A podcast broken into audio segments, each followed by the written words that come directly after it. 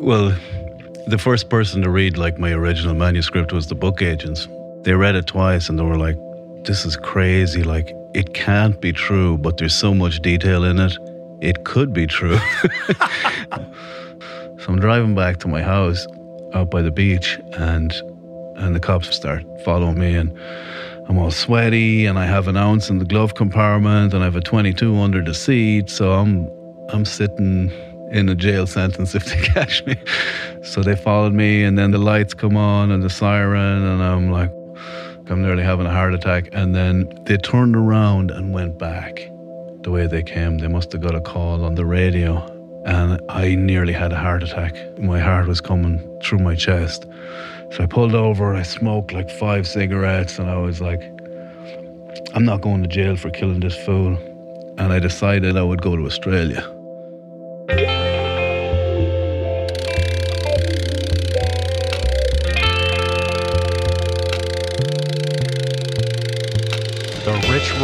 Podcast. So today we're going to spin an addiction to recovery yarn, old school style. Uh, what it was like, what happened, and what it's like now vibe. So gird your loins because this story is pretty fucking wild. The teller of said story is my friend Richie Stephens. Richie is an Irish gangster turned actor turned sober storyteller, best known for playing, you guessed it, gangsters and hardened criminals in a long line of movies and television procedurals. Given his past as a drug trafficker, a kidnapper, a drug addict, an alcoholic, and basically just an all around criminal himself, this is a bit of a real life Barry situation. It's a tale he lets loose in his wildly entertaining and darkly comic new book called The Gangster's Guide to Sobriety, which chronicles his descent into the abyss and his slog to redemption, and also is currently being developed into a television series by the creators of the hit TV show Silicon Valley. Richie's a Meditation has been a recurring theme on this podcast dating back to its beginnings. And in conversation, always leads people to asking me about the best way to begin. There are no shortage of modalities, of resources, and apps available. I have experience with many of them, but my mainstay, I have to say, the one that I have found most useful is waking up. It's this unique treasure trove of wisdom that has become so important to my daily routine that the app finds itself right in the dock of my phone for immediate fingertip access. Beyond its robust catalog of daily meditations, it's also this extraordinary library of mindfulness resources that go well beyond the strictures of meditation with courses on stoicism, cognitive behavioral therapy, time management, procrastination, as well as thoughtful conversations with leading scholars on everything from psychedelics to happiness. It really is one of the most worthy investments you can make in yourself. And listeners of the show can get 30 days to try Waking Up for free. Plus, you'll save $30 on the in app price. If price is a concern, Waking Up offers the app for free, astonishingly for anyone who can't afford it. You can find the links on their website to get a full scholarship right now. Just go to wakingup.com slash richroll to start your free month today. That's wakingup.com slash richroll. Hell of a storyteller. This one is no holds barred and it's coming right up. But first,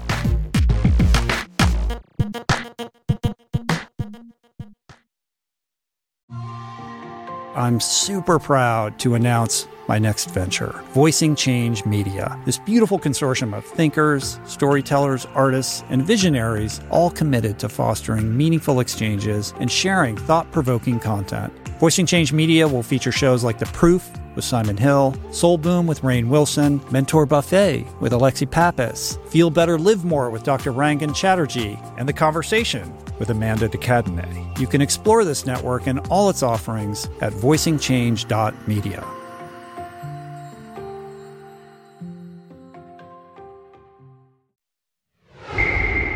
So, as many of you know, I've been sober for a bit. When you've been around, you tend to meet more than a few colorful characters. You have the privilege of seeing lives transformed. And Richie happens to be one of those guys. I've known him for about a decade. But even as someone who believes in transformation, as I do, I could not have predicted the stunning, remarkable arc of this guy's life. Richie's somebody I admire for his commitment to service because this guy, anonymously, he wouldn't even mention it in the podcast, but I will, helps so many people, mostly some of the hardest, most discarded, down on their luck folks you can possibly imagine. This conversation is wall to wall stories that will blow your hair back and I think make you realize that if Richie could go from where he was to where he is today, that truly anything is possible. A little alert for the more squeamish there's a fair amount of profanity in this episode, tales of violence throughout the conversation. So maybe not ideal to play in the car with the kiddos in the back seat. And without warning, let's do the thing. This is me and Richie Stephens. I'm just super excited to talk to you. It's always cool when I get to have friends on the show. And I was thinking back to when we first met, and I can't remember the very first time, but it has to have been at least 10 years. Maybe nine at least. Yeah, yeah. yeah. So you moved to you moved to LA in 2010. Uh, no, I think it was 2013. Yeah. Oh, 2013. Okay. Yeah, so yeah, 13. maybe just under under 10 years. And I just remember I have like a vague memory of you just telling insane stories, and and I was thinking, who's this guy, man? This this guy's full of shit. There's no way this stuff is real, you know. Well, the first person to read like my original manuscript was the book agents. Well, besides my partners, uh-huh. and the original one was like really long. It was like 105,000 words, 430 pages. And they read it twice and they were like, this is crazy. Like, it can't be true, but there's so much detail in it. It could be true. and, and then they were like, did this really happen? You know, uh-huh. like, this is great, but uh, how do we sell this? Because it's just like, a crazy just on and story. on and on yeah, with like yeah. one insane story after the next so what was the decision to cut it down to be you know such a, a, a relatively small book well, so we rewrote the book. Like my original book was just all my experiences written down, and then uh, I partnered up with John and Dave because mm-hmm. they want to make a TV show out of it, and um, they were like, "It's not really accessible, so we need to like reformat it somehow so it's relatable to people." Because most, sure. most people don't know who I am, so yeah. Like, why do you care about this guy? You know. But um, so I got sober with the using the twelve steps by going to meetings, and uh, they were like, "Why don't we format it like?" Uh, how you got sober through the 12 steps, and each chapter is, will be thematically written around a, a, a step. Right. So, so each chapter is a step with your own kind of like spin on the subtitle for that step. The guys wrote a foreword, and then the first chapter is you breezing through the whole story from like 10,000 feet. So you get a sense of just how crazy your life has been. And then each chapter takes you through the steps and uses stories from your past to illustrate how you work the step, which I thought was a really cool kind of narrative technique. Yeah, exactly, and it's I guess it's more relatable for people. it's not too long; it's under two hundred pages. Yeah. So yeah, yeah, it's a good yarn, dude. And nobody loves a good addiction recovery yarn more than this guy. Uh, so thanks, well man. done, my friend. And it's exciting that it's going to be out in the world, and such an amazing arc given where you came from to where you are now. And I thought it would be cool to just format this conversation around what we know best, which is what it was like, what happened, and what it's like now. We can kind of do it like a meeting, you know? So okay. take us back and like paint the crazy picture of growing up in this small town in Ireland and how it kind of all went insane. Yeah. So I'm, you know, born and raised in Ireland. I came to America in my early 20s and where I'm from, it's like middle of nowhere, you know, countryside. And uh, when I was a kid, I was like, I was really shy and, and quiet. You know, I didn't have a lot of self confidence. And, you know, um, where I grew up was like a tough place, you know, like uh, if you compare it to America, like when I was growing up, men where I'm from don't drink cocktails. You know, men don't drink cocktails. Men don't really use umbrellas. like yeah. it rains a lot in Ireland, and and you might see like a doctor or, or a teacher maybe carrying an umbrella, but like it's piss and rain all the time. Everybody's just standing out in it, and yeah, I started smoking when I was like a teenager, and uh, cigarettes were a bit harsh on my on my throat. So I, I saw these menthols, so I started smoking menthols at the start, you know. And somebody saw me smoking menthols, and they says, "Are you fucking pregnant?" you know, like that's the kind of spot it was when I was growing up. So the town is called Cavan. How do you pronounce it? Cavan, Cavan's the, the county. C A V A N, Cavan. And what's interesting about that, I actually like went to Google Maps and pulled down pictures because I wanted to get a visual sense of, of what that place was like. And not a lot going on. A lot of pictures of like a church. It's kind of it. But you grew up close to the border of Northern Ireland. So you have this spillover of Protestants, right? So you have the Protestant Catholic kind of tension that was going on that I'm sure kind of underscored, you know, just the whole vibe of growing up there. Yeah, like uh, so where I grew up, it's at the border, so the border of Northern Ireland. Um, there was a lot of like, uh, I guess terrorists around there, you know, because it's at the border, and uh, I'm Catholic, you know, I was raised Catholic, but my dad was a Protestant, so I have a Protestant name. Like in Ireland, if you're a Catholic, you'll have a name like O'Reilly or McDonald or something like that. But if you're Protestant, you have like a British sounding name. So my name's Richie Stephens. So like I sound like I'm Protestant, and then I was sent to like a Catholic school, and uh, wasn't a whole lot of fun, as you can imagine. Like like in Ireland, maybe when I was growing up, where I'm from, maybe ninety percent of people were Catholic. 10% were Protestant. Well, my mother was like devout Catholic, so we were all sent to Catholic schools, but uh, I hated it, you know, it wasn't, it wasn't easy. Like, you know, um, a lot of people kind of romanticized the uh, IRA, you know, the terrorist group over there. And, you know, I, I got dogs abuse in the school because, you know, Right. Even though you were in Catholic school and were raised Catholic, you had this Protestant last name. So it puts like a target on your back. Exactly. Yeah. Yeah. And I was, you know, I used to let myself get pushed around and I used to always worry about things. It was like uh, I was very, very self conscious all the time. Like, like where I'm from, it's really important to play like football, Gaelic football. And uh, that's all really people care about in the area. So it's like if you go to a bar with your parents and you meet somebody, the first thing they say is, Does this man play football? And it, you could be a fucking brain surgeon. And if you didn't play football, you were no good. Like, Yeah. You know, so I played football, but I was no good at it. I had Yeah. zero talent for it, no matter how hard I tried. But it's kind of like if you didn't tog out, that's what they call it, like just show up, you were no good. Like, so I played football, but I was never any good at it. You know, every time I would play a game, if I get the ball, I'd be so self conscious I wouldn't even know what to do. Like, and I would just get nailed all the time by Yeah. the other players. And, you know, I tried to fit in as best as I could, but what really did it for me was the drinking. You know, uh, I started off, I went to a concert one time, like I was about 14 or 15. I went to this concert over on the West Coast. It was Beastie Boys, Garbage, all these kind of bands. And a girl on the bus on the way home gave me gave me a beer to see if I if, if I wanted a drink. Like, and uh, I said okay. I tried this drink, and then I was like, it was like wow. It's like Lights went on. I didn't care what anybody thought about me.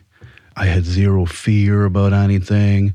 I was like, this is like the special sauce that I want to drink all the time. Yeah, you yeah. know? Yeah, I mean, I really related to that sense of internal turmoil that you experienced as a young person, just feeling like out of place all the time, not comfortable in your own skin, that sense of self consciousness and kind of free flowing anxiety.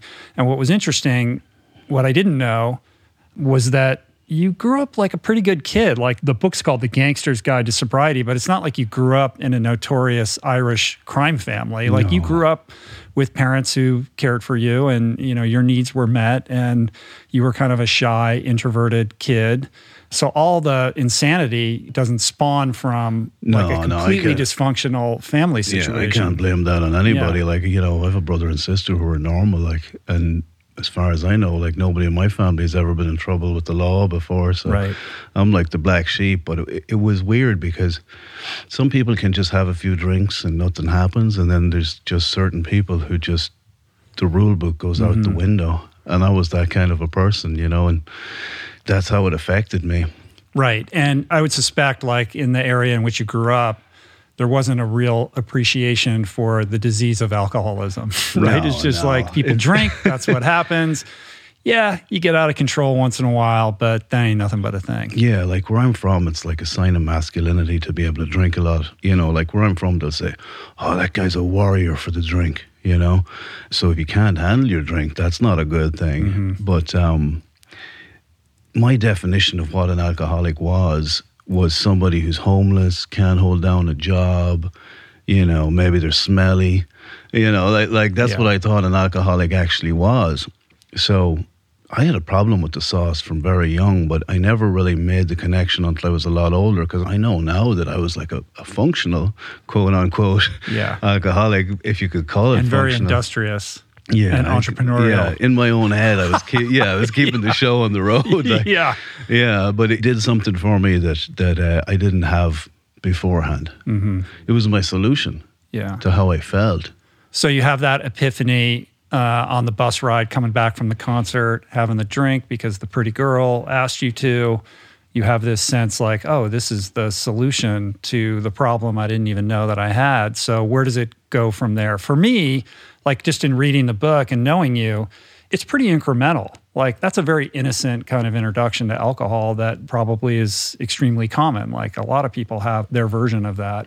But that relationship to alcohol and what it meant to you at that time sets in motion a chain of events that just spiral crazy out of control. Yeah, it didn't happen overnight. Uh, the craziness. It was kind of the problem was with me. There was no predicting how how it would end up. Like sometimes I could have a few scoops and uh, and and score with a woman and and go home and everything was fine. And then there's other times I would black out, wake up on the floor of someone's living room. You know, there was no predicting. You know, but uh, but I didn't care. Like for for me, it was worth it.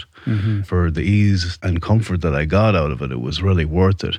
And like the way it works in Ireland, if you're, it's 18 to drink in a bar or a club, right? And uh, I was 15, maybe 14 or 15 when I started drinking, and I wanted to drink with the grown-ups. Like I wanted to go to clubs and bars, but the problem was you need an ID because I still look pretty young. I have like a baby face, like, and um, so I decided to start making fake IDs. And first, I just made one for myself and a couple of my friends, and it was great. It worked. I could go to all the bars, and you know, all the other kids heard that I had a fake ID. So, a few people asked me to make them, and they said they'd pay me, and that's how it started. I had this buddy. Uh, he was a year older than me in school. Uh, we'll call him Walter for the for the sake of the story. Uh, yeah, I was wondering if you anonymized all these I had people. to. Yeah, the lawyers made me. You know. Well, some people are dangerous. You don't want to Yeah, you yeah. don't want to, you don't want to tell him fade, but but uh, so yeah, Walter uh, he came up with the idea. He said, "Why don't you like, make the IDs and I'll sell them and we'll have a business and we can make a bunch of money." And and uh, I said, "Okay." And first I started making IDs for all the people in my school, and then I was making them for people in other schools who I never met before. I had like Uh-huh. what a, were you charging for an ID? it was really cheap. It was like five bucks. Should Like, charged more. yeah, I know, but I, I, I, was uh, I was only doing it for some drinking money. I wasn't trying to become a kingpin or something like that. But uh, yeah, uh, it just got out of control, and but it was great because like I would go everywhere around the You're county. popular. Yeah, I was You go from being this kind of quiet kid to suddenly being the guy that is in high demand. Yeah, yeah, it was it, it, it was fun, and, and I had all this like I was broke, so I, I got all this drinking money from it, and uh, I could go to different bars and clubs, and people would like I'd already shown them my ID before, so Mm-hmm. they knew my name and what I drank and all this kind of stuff. It was, and I was just a kid. Right. Like, mean, What's great though is that you get busted for this racket, right?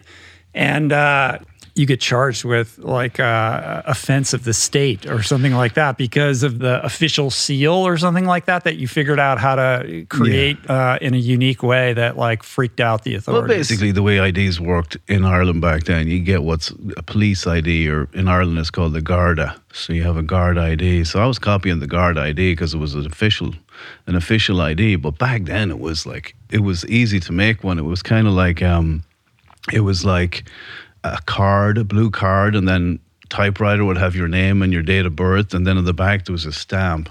It was like a police stamp, and I, I was able to forge the stamp in order, you know, that, Right. was, that was tricky enough. And Uh-huh. but what happened was Walter got caught, and uh, he rolled over on me, and you know, I found out about it. I was out of the house one day, and I came home, and, and my mother says, "The police were looking for you." I was like, fuck, what happened?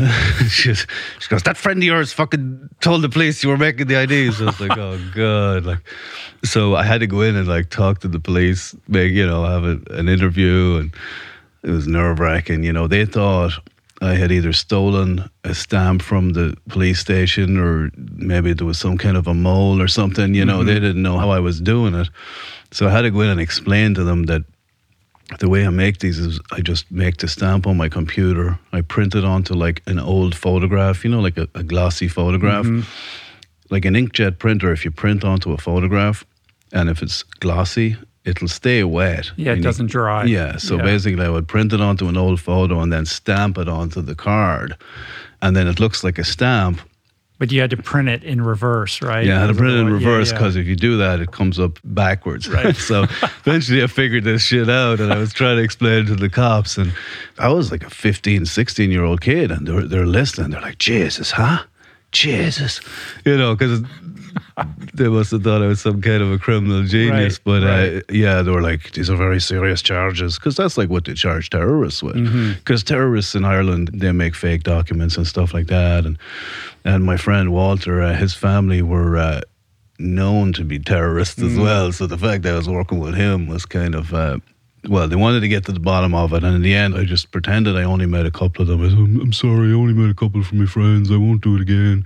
And I hadn't been in trouble before, so they Right. let me away with it, and I got right. away. So, a couple observations on that. First of all, this is your first brush with the law, and also, you know, the first kind of like true resentment with a friend because this guy Walter sold you out, right? Yeah. um, and, and that's where you know the anger kind of enters the picture, right? And anger plays a, a much bigger role as you you know walk this path.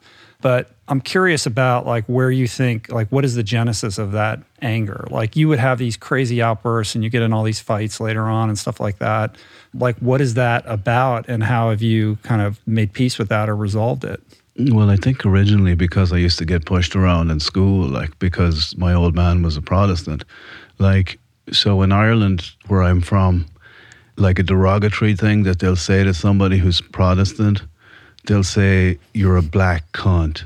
You know, not black as in the color of mm-hmm. your skin, but back in the old days, like in the 19 teens or, or whatever, after World War One, there were these uh, British soldier Black group called the Black and Tans, and they came to Ireland and they, they massacred a bunch of people and stuff like that. So when they're calling you black, they're calling you one of those Black and Tans. Like so, I was pushed around at school. Uh, because of that kind of stuff. So I think when I was little and I had no confidence or no courage, uh, you know, that affected me. And then after I started drinking and I had this psychological change, made me a different person.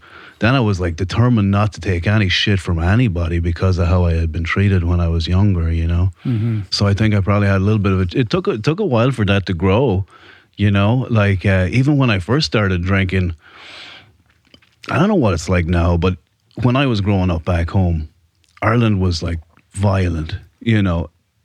Not a lot of people getting murdered, but when you go out drinking, everybody used to drink a lot. And then at the end of the night, we would go to these fast food restaurants. They call them chippers back home because they sell fries, like Yeah. fish and chips, you know. And uh, after the night of drinking, everybody goes to the chipper, and that's when you would see the fights, you know, because you It's have. like sports, It's like a spectator sport though. Oh, absolutely, yeah. And I used to sit in the chipper and watch these fucking boys uh, throwing each other, beating each other. It was it was mayhem. And when I was like when I first came to America, I was only 160 pounds. I was light, you know. So back then I was like a skinny, light kid, but I'm like taking all this shit in, and it was really exciting. It was like an action movie in front of you, Yeah. You know, and and it, it was funny. Sometimes it was like. Um, sometimes it would be over nothing. Like like say you're in the chipper and, and there's a guy there with his woman and, and a drunk guy like gives her the eye. He could get knocked out for that, you know, Yeah. or spill some chips on somebody. You'd see see them flying over tables. It reminds me of that scene in uh, The Gentlemen. You see that movie where Colin Farrell beats the shit out of a bunch of kids in, in, in a chipper? Yeah. You know, that idea. Yeah, that could happen anytime. But when I first started going out, I used to work at a gas station. Back in the day, there was people called gas station attendants who would come and fill your gas for you. Like now, Yeah. everybody just uh, everybody fills their own gas. But that was my first job. I was like 15 or 16, and I was working with these older boys. And one of them, I, sh- I probably shouldn't say his name. His nickname is Tits because uh, he he had man boobs, you know. But uh, Tits used to bring me out, and and uh, I used to look up to him. You know, he was one of these guys. When I first met him, he had been arrested like 30 times just for like fighting or stupid drunk shit and, and he never went to jail because when i was growing up there was like there was no real penalties for that like hmm. like in california i couldn't believe when i got here there's not a whole lot of fights because if you like just put your hand on someone or spit on them, you're going to jail. Mm-hmm. But back home, you could kick the shit out of someone, and maybe if the cops got you, you might have to go to court and pay a couple of hundred dollars fine. That's all it was. There was like a boys will be boys mentality to the law. I don't Is know. it still like that there? I don't know. It, it, Yeah. it might not be, but when I was growing up, that's how it was. Right. And, and I used to hang out with tits, and he'd bring me out, and and you know, he he, he, he was kind of a role model for me. Yeah. You know, What is the truth or the lived experience of growing up around the IRA? Because I, you know, my relationship to that is just what I've read in books or seen in movies. Well, you know what? I'll tell you. I'll tell you the main thing that Hollywood never gets right about the IRA. Like whenever you see the movies or anything like that about the IRA, they make it out like it's this really fucking secret thing where these guys come out of nowhere and nobody knows who they are. But in real life, you know exactly who's in the IRA. Because mm-hmm. in Ireland, like, it's a small country. Everybody knows everybody. So if your neighbor is in the IRA, you know. Like, if their kid is on the team with you, everybody knows because they have marches and shit, and you see them at the marches, or they might come to the bar to collect money for whatever, the prisoners or whatever the fuck they're collecting money for. So in real life, everybody knows exactly who's in the IRA.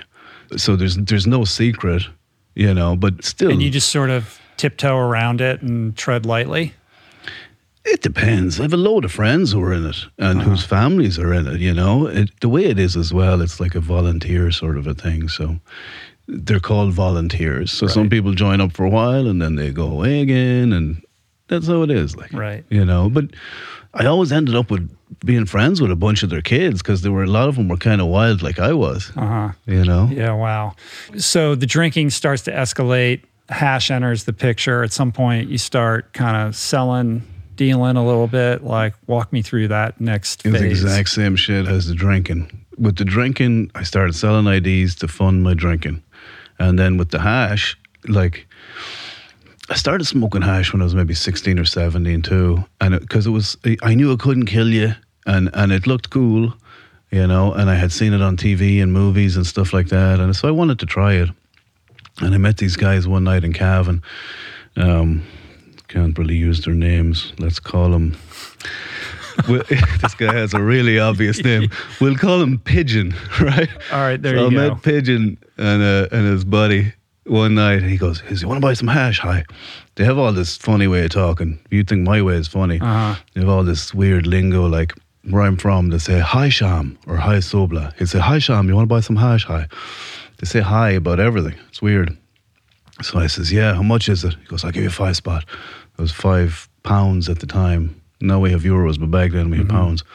So he like sold me this little ball of hash, and it was in a matchbox. And uh, he said, "Do you know how to smoke it?"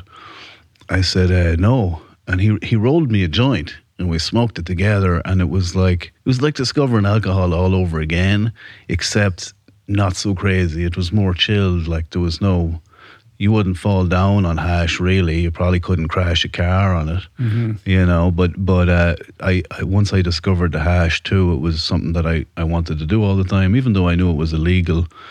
I had to be careful not to get caught. But uh, yeah, I started to sell it to fund my my use of it. Yeah. And what's going on at home at this time? Like, what's mom? Oh, I kept it of or- quiet from from the parents. You know, like uh, I, I led a double life really Yeah. with my folks and even with my wife and everything down through the years. I would do a lot of secret shit. You know, I would stay over with friends, and you know, sometimes I would come home and my poor mother would be like sitting in the kitchen at four o'clock in the morning waiting for me, and I'd walk in the door drunk, and you know, I felt bad about it, but I still felt like it was worth it Mm. at the time.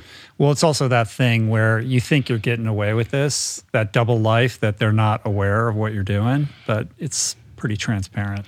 Yeah, yeah, um, yeah. It is what it is. Like, uh, yeah, I put I put my poor parents through a lot. Like, you know, because later when I got into trouble, everybody around knows everybody and stuff like that. So when I got into trouble later, I got caught dealing. Uh, everybody knew.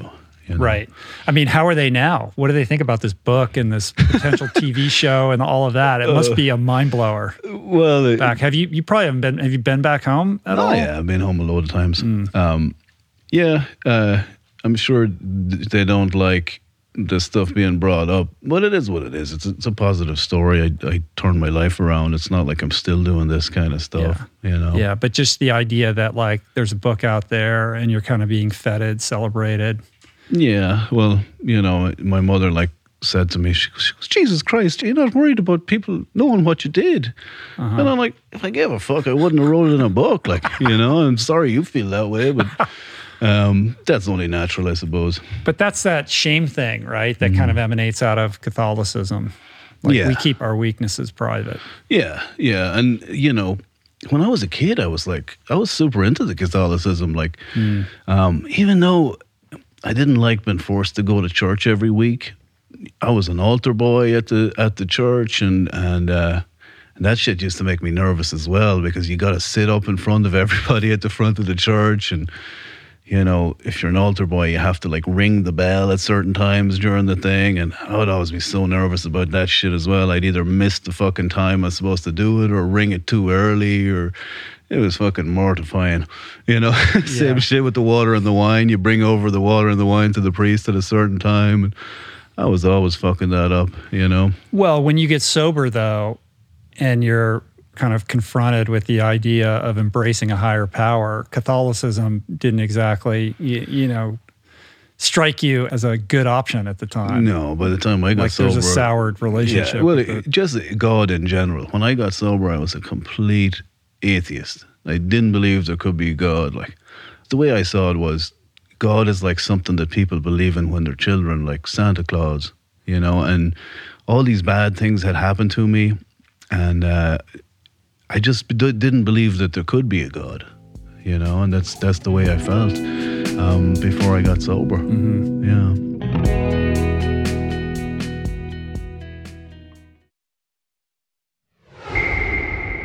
All right, so let's pick the story back up. Like you're starting to deal a little bit. You end up going to college. You you kind of put the foot on the gas on the dealing. Ecstasy enters the picture. Like let's, you know, it, it, this this hurricane is starting to pick up speed. Yeah. So I got to college, and by the time I got to college, I was um, I was a regular hash smoker and a regular drinker, and uh, you know I wasn't afraid to fight or I wasn't afraid to score with the women, and I was just I was dealing a little bit of hash, and then I met my friend Tomo. So Tomo kind of changed everything. Uh, I was introduced to him by my friend Ferret, and uh, he was he was called Ferret because he talks really fast. He sounds like a ferret, but uh, yeah. So Ferret introduced me to Tomo, and he was a real character. He was always talking about where he's from. Apparently, he used to deal a lot of ecstasy. Kind of t- people talk a lot of shit, so I was always I was always skeptical you know. And uh, we used to hang out with Tomo. He'd be telling us about these tall tales about how he was dealing ecstasy in his hometown and all this kind of shit. And one night uh, we were all drinking around Halloween. We were over at my place. We were drinking a load of beer and smoking hash, and we decided to go for a walk around the neighborhood. And there was a there was a house party going on. So we walked up to the house party. It was like four or five of us. It was me, Ferret, Pat the Rat, and uh, and Tomo. He was called Pat the Rat because he kind of looks like a rat. Uh-huh. He, he wasn't wasn't a snitch. Also, lots of pats, right? So Yeah. every pat had to have like an appendage. Yeah, if you're name. Irish, you'll know Yeah. a lot of Pats, a lot of PJs, all that. So, so a lot of boys that I knock around would have nicknames. So we saw this house party going on, And we walked up and we, we rang the doorbell. Some dude answered the door. And we're like, oh, can we come into your party? And they were like, uh, no, no, we don't know you. You can't come in. So like, fuck. And uh, then they closed the door on us. Went back to the house and we're drinking again. We're thinking, fuck those pricks, wouldn't let us into the party. Like, and Tomo had like a bottle of wine there. And he goes, he goes, Mush, you dare me to come back and put this through the fucking window? we were, we were, we were, oh, it's always full of shit. He's never going to do that. And uh, we're like, yeah, we dare you, do it.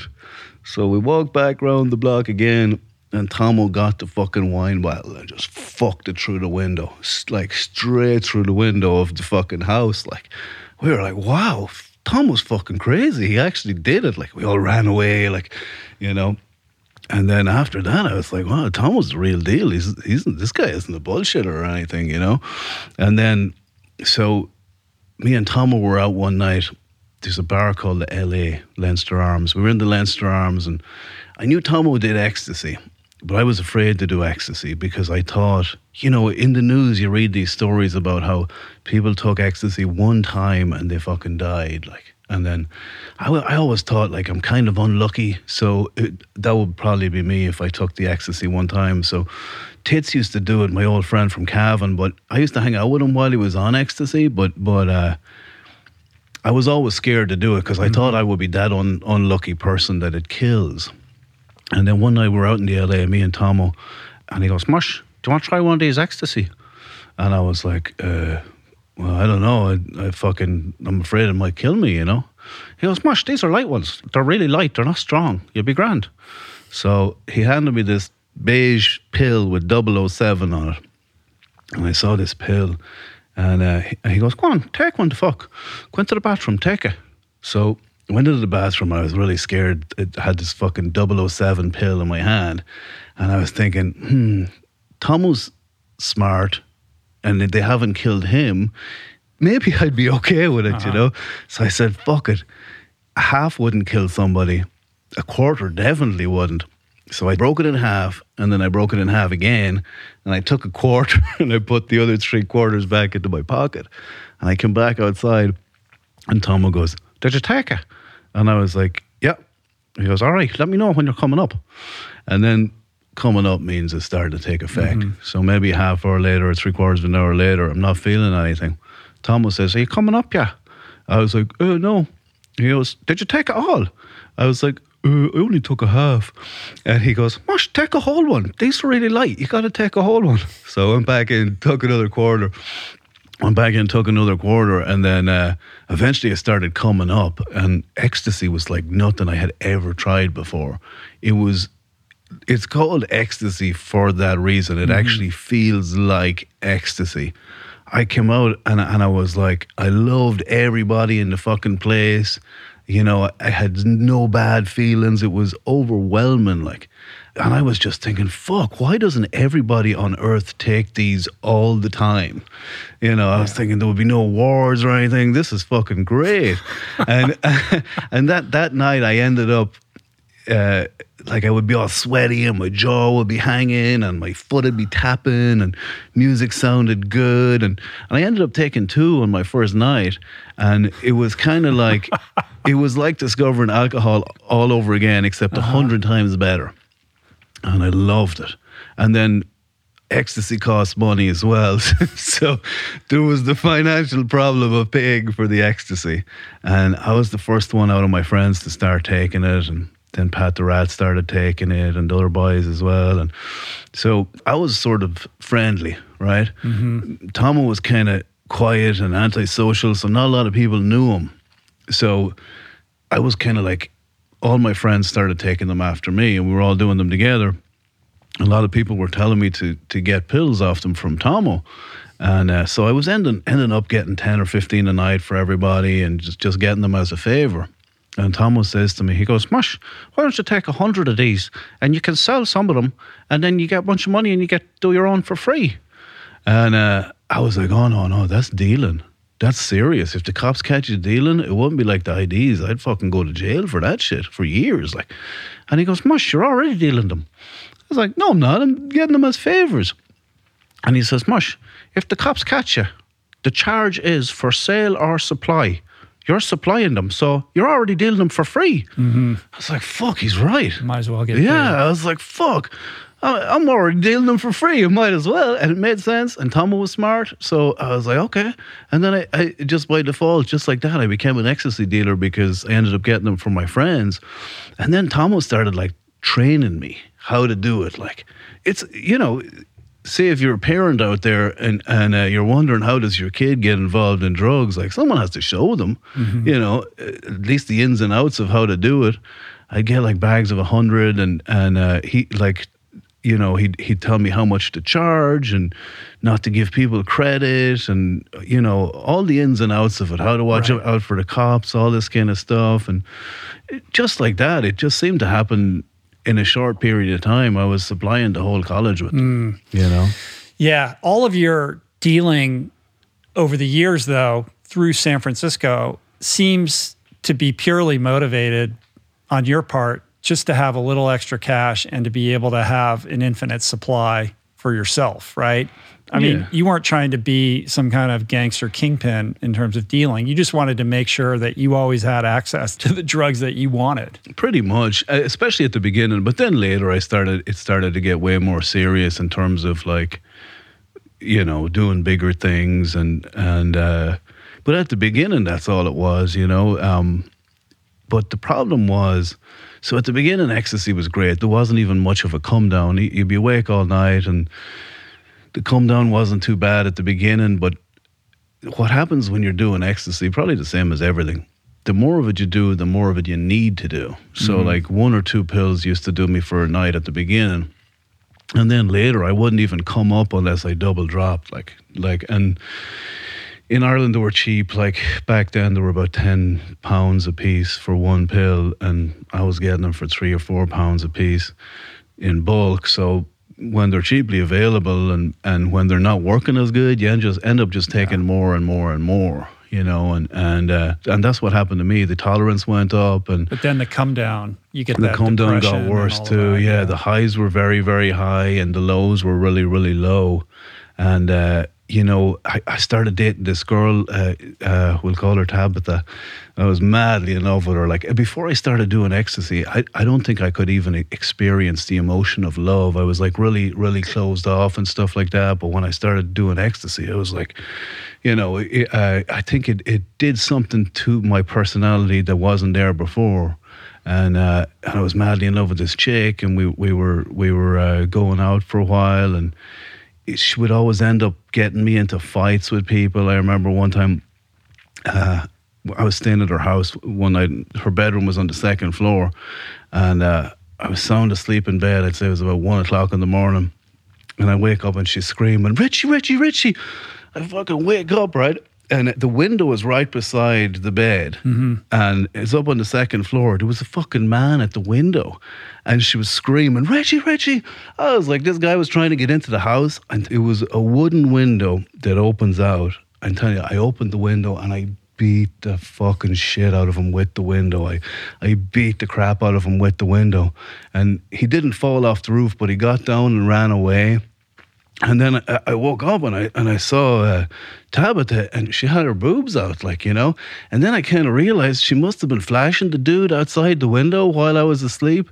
And the guy fucking climbed up on the roof to try and get into bed with her. and I get woken up and I'm beating this guy with a fucking window. You know? Second floor. I mean, if he had Yeah. fallen and cracked his head, Yeah, and then the next day, now this would only happen in Ireland. This would never happen in America. The next day, I'm sitting in the living room with her and her roommate, and the doorbell rings, and it's the guy from last night. And uh, I looked out the window and I saw him, and his the poor guy. I gave him a bad old beating with the window. Like I probably hit him about twenty times with it. His face was all swollen and cut. But I thought he was coming back to to get me, so I, I grabbed the poker out of the fireplace, and and came out like and. But she answered the door, but the guy just came to apologize.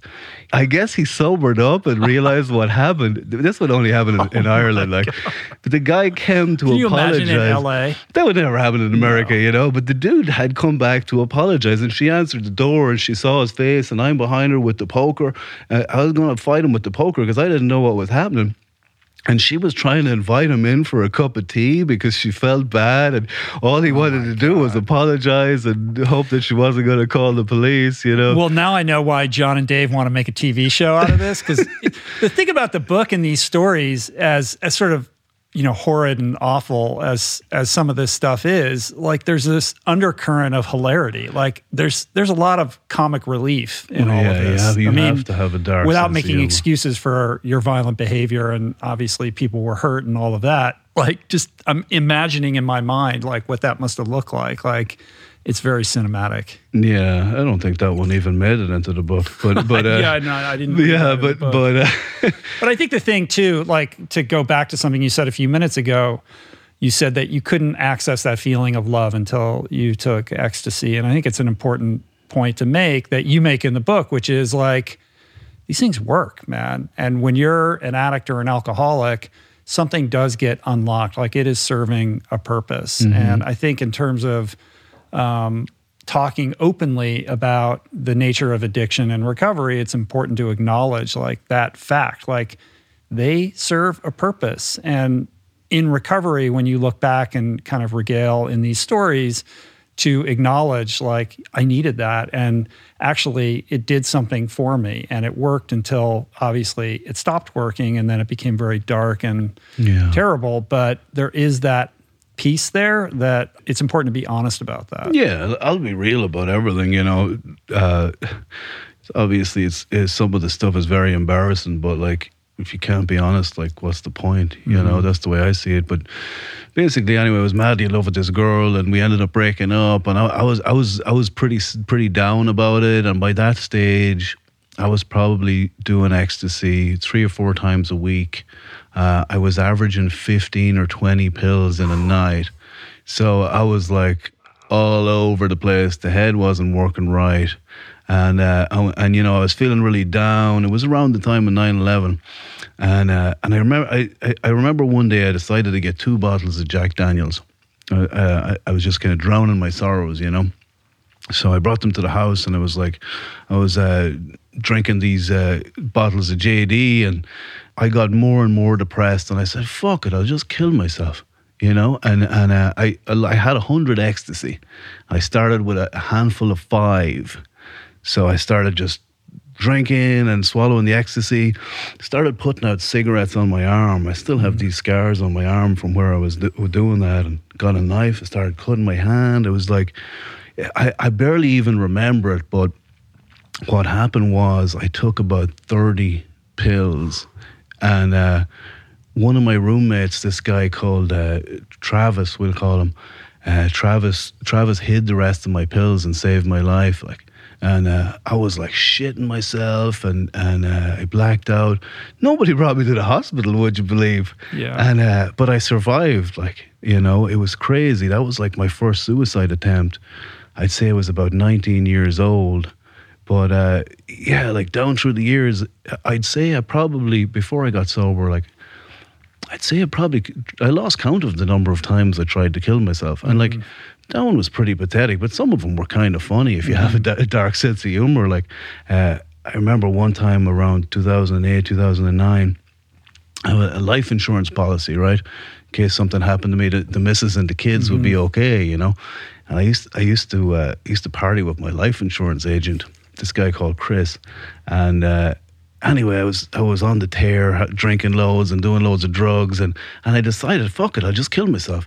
But I was like, oh, what if if I kill myself? Will that nullify the fucking policy for for the life insurance? so uh, so I, I'm outside my house smoking cigarettes, like planning my death, and uh, I ring up Chris. He's like, hey Richie, what's going on? I was like, hey Chris, eh, if I kill myself, does that nullify the policy? and he says, he says, yeah, you fucking idiot. It's fucking suicide. I was like, shit, I don't want to fucking leave my fucking kids penniless. And uh, and you know what he said to me that just snapped me out of it that night? He said, uh, he said, Richie, you're like a fucking fat kid who's crying because he can't eat his fucking cake. That's what he said to me. And for some reason, that just snapped me out of it. It was weird. I had, I had loads of in- incidents like that. Like another time, I'd say it was maybe around 2007, 2008.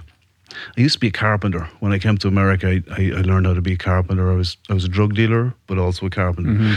And uh, this buddy of mine, Dav, he uh, he he had a side job for me to do on the weekends. He says he's, he calls me Fetch. So he says, "Hey Fetch, do you want to do a side job at the weekend?" I says, "Yeah, what is it?" He says it's at a fortune teller's up in Laguna Honda. You have to you have to like she wants to build a couple of walls or some shit. I was like, okay. But uh, the night before, I was on like a really bad bender, so I was I was dying while I was working, and I was thinking about killing myself while I was working at this fortune teller's. You know, she was very nice.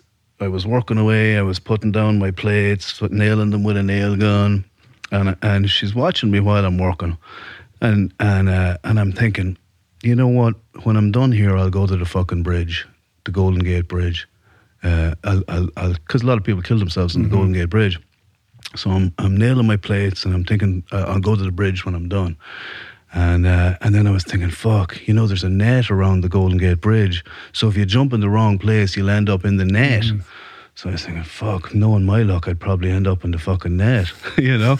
and uh, and I'm nailing my studs and, and she's watching me. And then I'm thinking, you know what? I'll just go down there to the middle of the Golden Gate Bridge and I'll blow me brains out. Nobody ever kills themselves with a gun on the Golden Gate Bridge. That's what I was thinking. Yeah, I'll do that, you know? And it- this is while I'm working, I'm debating with myself how I'm going to kill myself. And the fortune teller is watching me. And she, she looks at me and she goes, Oh my God, you have a wonderful aura. And, uh, and and I was I just it was so ridiculous. I laughed out loud. I was thinking, you fucking fraud. I didn't say anything to her, but the ridiculousness of what she said to me snapped me out of it for that day.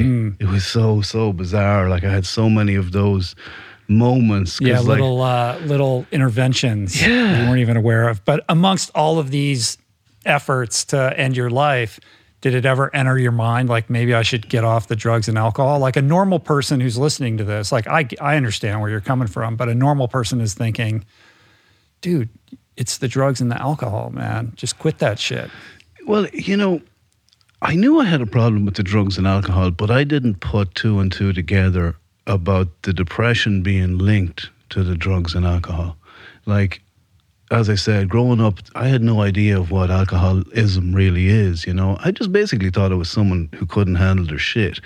I didn't realize that part of it is it can make a person so depressed that they want to end their life, you know. So I thought there were two separate issues, you know. So I, uh, until I got sober and I, I, I found out, oh, that's part of the deal, you know. Yeah. Yeah, uh, depression is part of the deal.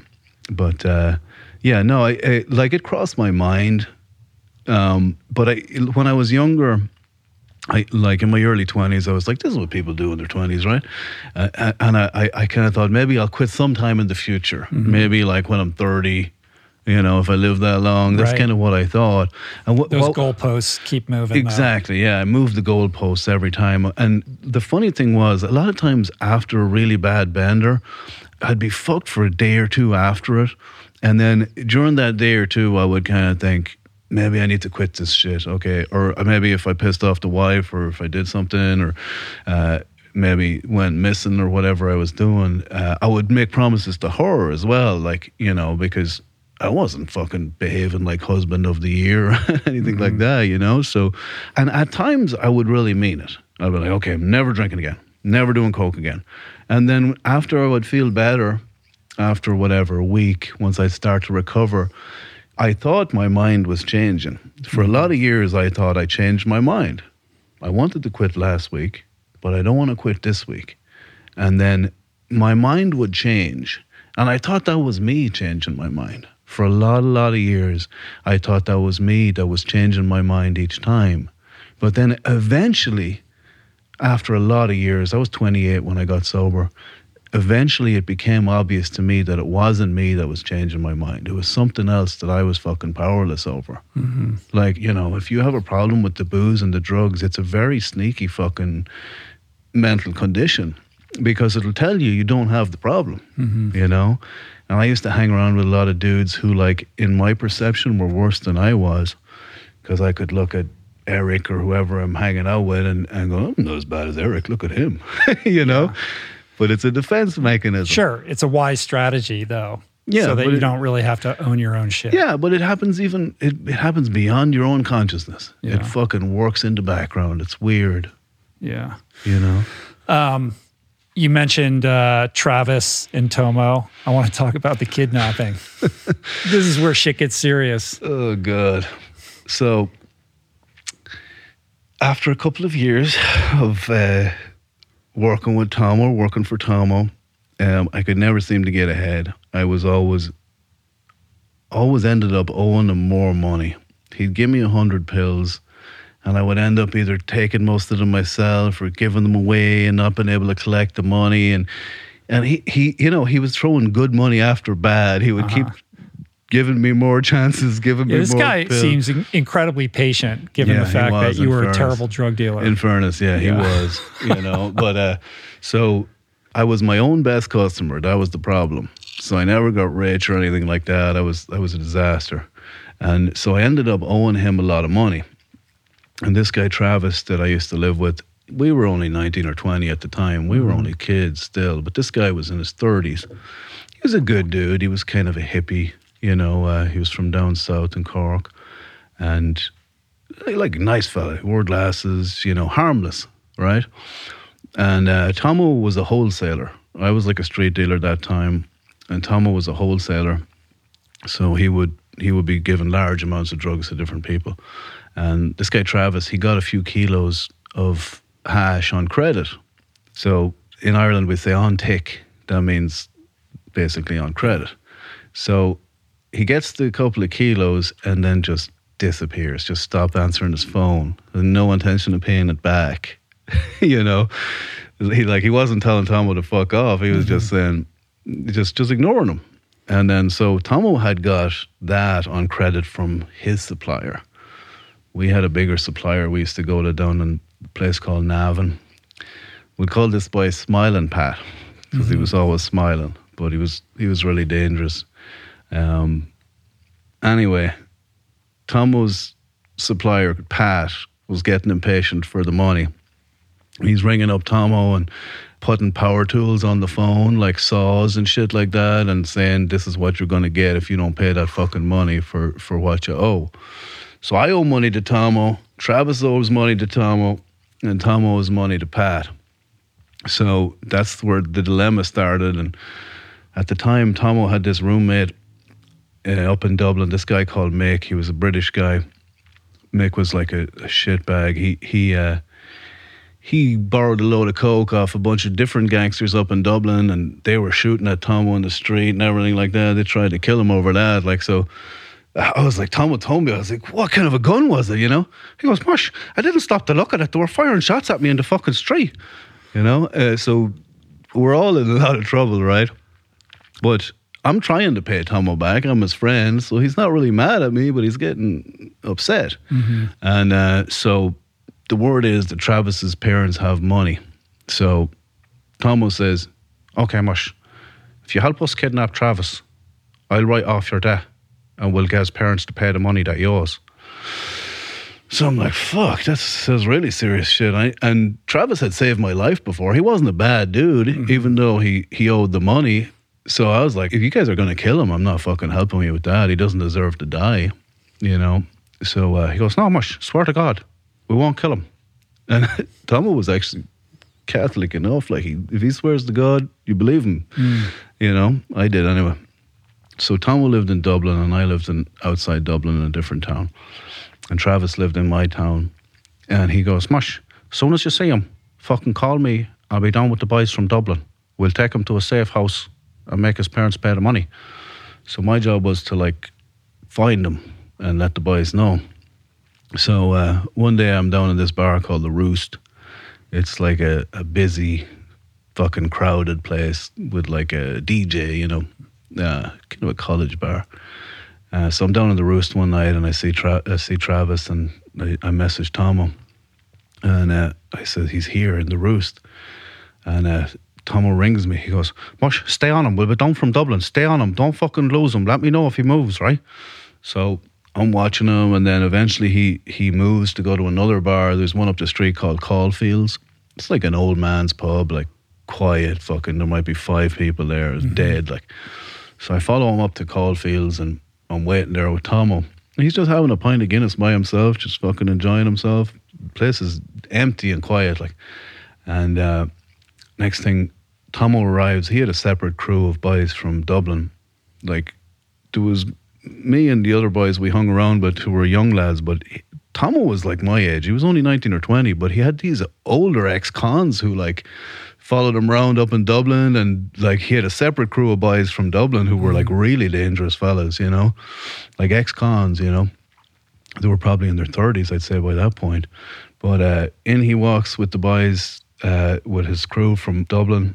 And I'm standing there watching, and Travis just looks up and he sees the boys fucking in front of his table.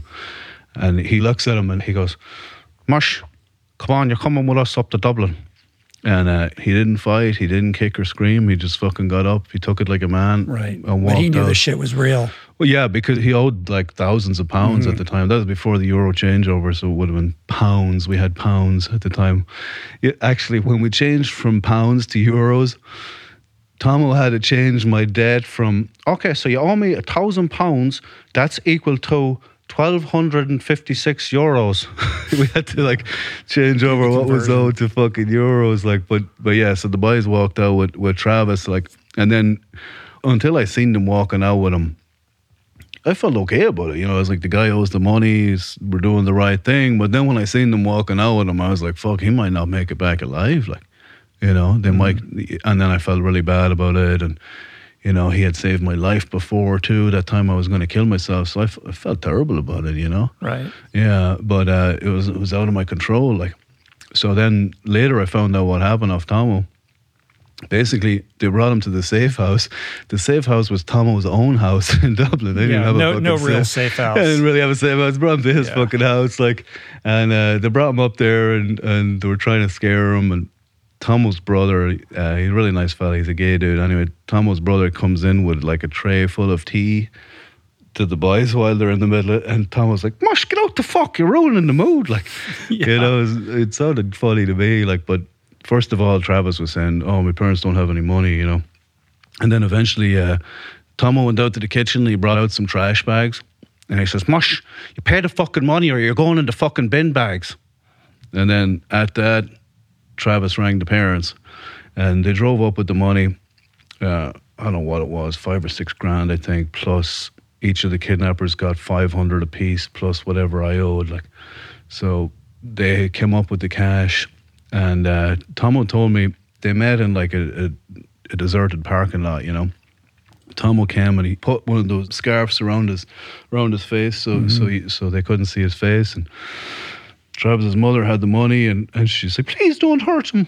And uh, was like, "Mush, I don't know nothing about it. I'm just here to pick up the money," you know. And uh, she gave the money. They let him go. That was the end of it. Yeah. So when it comes time for you to make amends for your role in this whole thing, it creates quite a dilemma for you. Yeah, But now you've written about it in a book, and even though you're using different names, these people have These to are all know. real people. right. Yeah, these, these are all real people. Yeah, but um, yeah, it's not fair to use the real names. Yeah. So that's a tricky one, right? Like, how do you make this wrong right? Yeah, uh, later on, like part of sobriety is when when you're working the steps, you have to make amends to people you've hurt. Like, and when I was doing my amends list, he was he was the top of my list. Like, my sponsor was this guy called Bernard, and he says, "Well, show me your list." And uh, I took out the list, and the top of the list was kidnap Travis. And uh, you know, for the amends, you're supposed to run it by your sponsor. So you know, it might be something like money owed or whatever. So I, I would always try and figure out in my head ahead of time what the amends might be, you know, and and uh, so I was thinking, what's the opposite of a kidnapping? I could send him on a lovely vacation. You know, that, that's what I was thinking in my head when I first got sober, and I was talking to my sponsor about it. And uh, I told him, I says, uh, "Do you want me to send him on a vacation?" He says, "Does that man know you're involved in the kidnapping?" I says, "No." He says, Well, don't fucking tell him. He says, It's probably the worst experience of the man's life. Just don't fucking kidnap anyone again. And that was the amends. It was you just let me leave the guy alone. Just don't ever do that kind of stuff again. But now at some point, he might come across the book and make see this. So you might have to reopen that case. Yeah, Travis, if you're out there, let me know what I can do. Right. There might be a vacation coming your Might way. be a vacation in your future. yeah.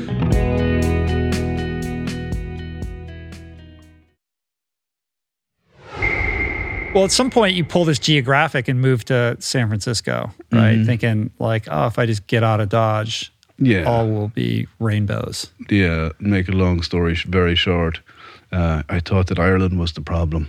Maybe if I got out of Ireland, that my fortunes would change.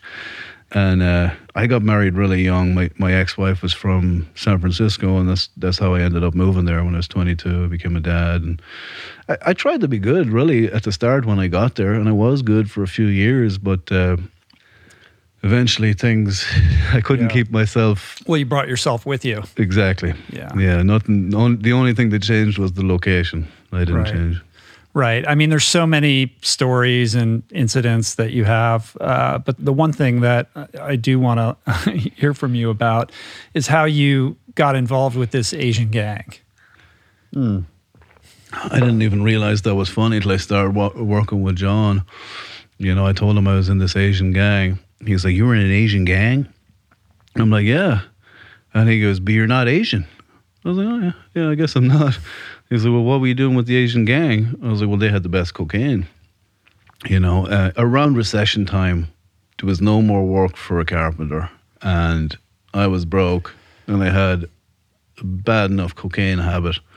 So I started dealing again because I couldn't afford to just be a user anymore.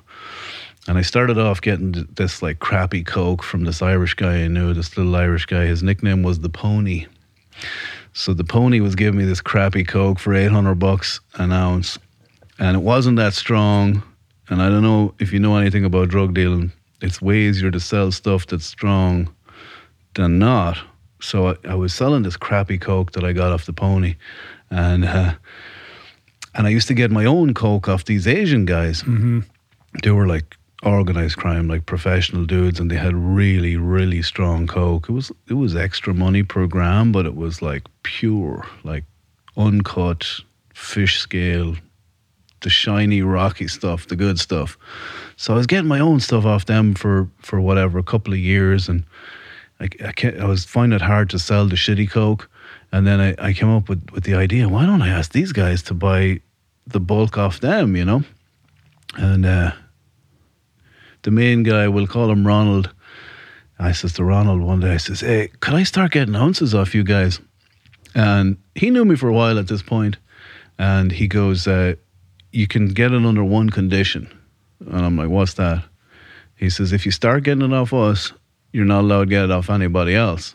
I'm like, "Why?" He says, "Because we have really good shit, and if you're working with us, and then and then you stop working with us, and then you start selling crap, then it'll ruin our reputation."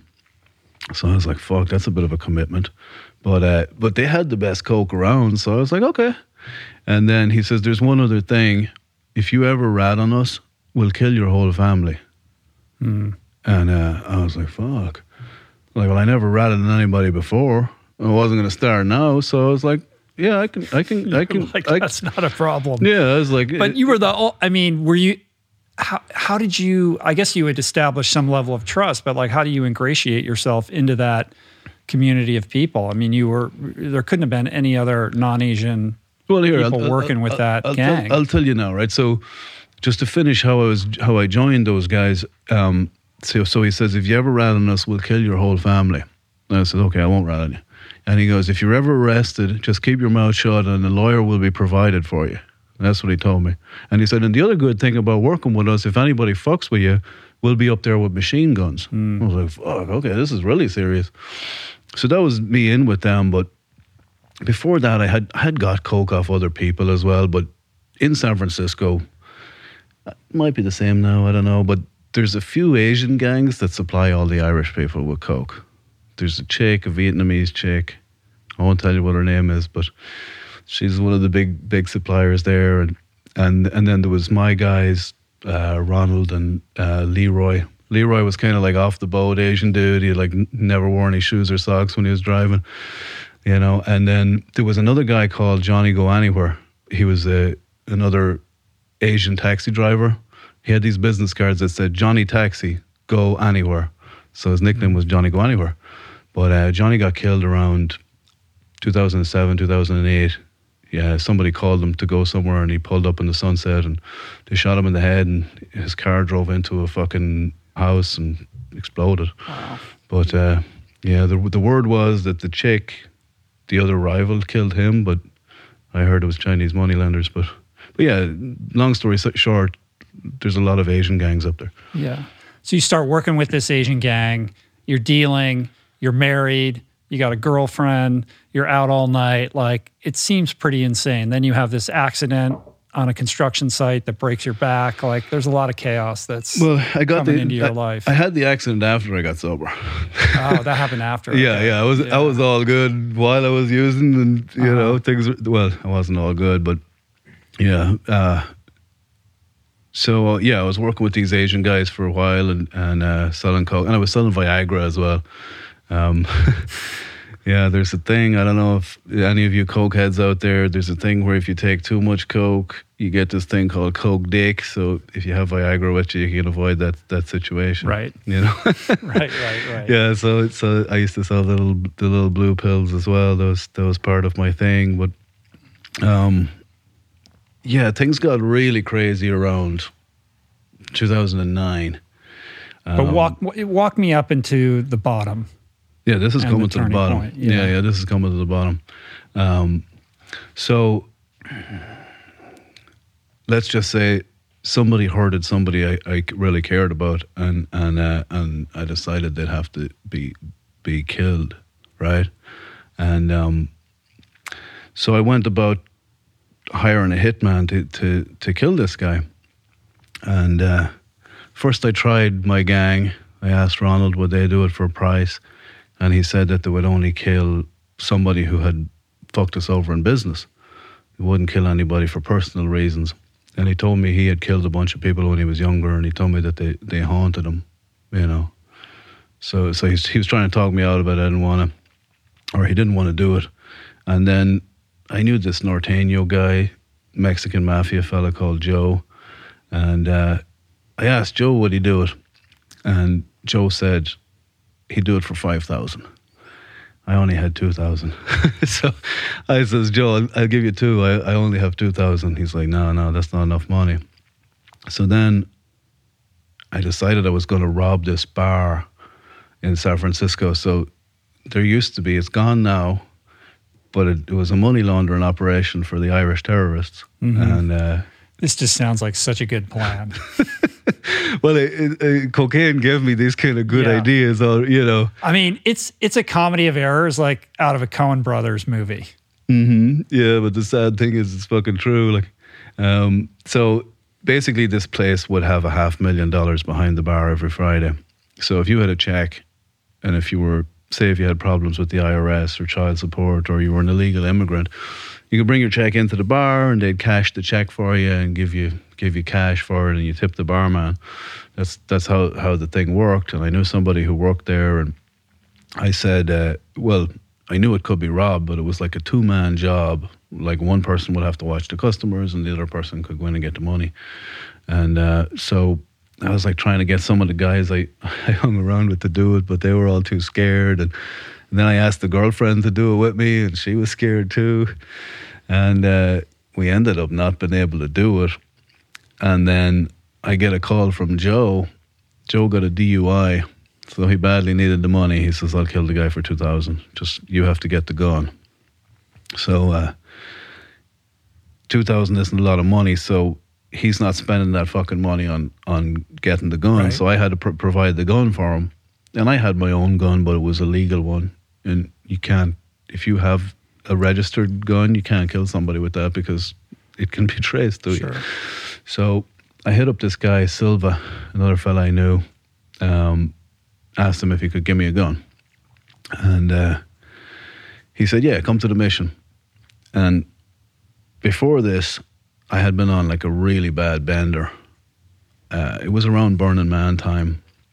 And this undertaker from Ireland was going to Burning Man and he wanted a half ounce of coke.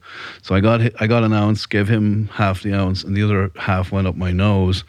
So I was awake for a few days, and and uh, I drove down to the mission to meet Silva, and I was like sleepwalking around the place, sweaty, fucking on edge, you know.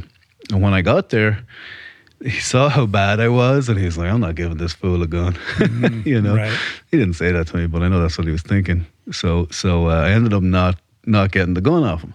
So I'm driving back to my house uh, out by the beach, and fucking cops start following me. Um, up, I was driving up Fulton, and, and the cops followed me, and I'm all sweaty, and I have an ounce in the glove compartment, and I have a 22 under the seat, so I'm I'm sitting in a jail sentence if they catch me. Yeah. So they fucking followed me, and then the, the, the lights come on and the siren, and I'm like, fuck, I'm nearly having a heart attack. And then they turned around and went back the way they came. They must have got a call on the fucking on the radio, and I nearly had a heart attack. My my heart was coming through my chest.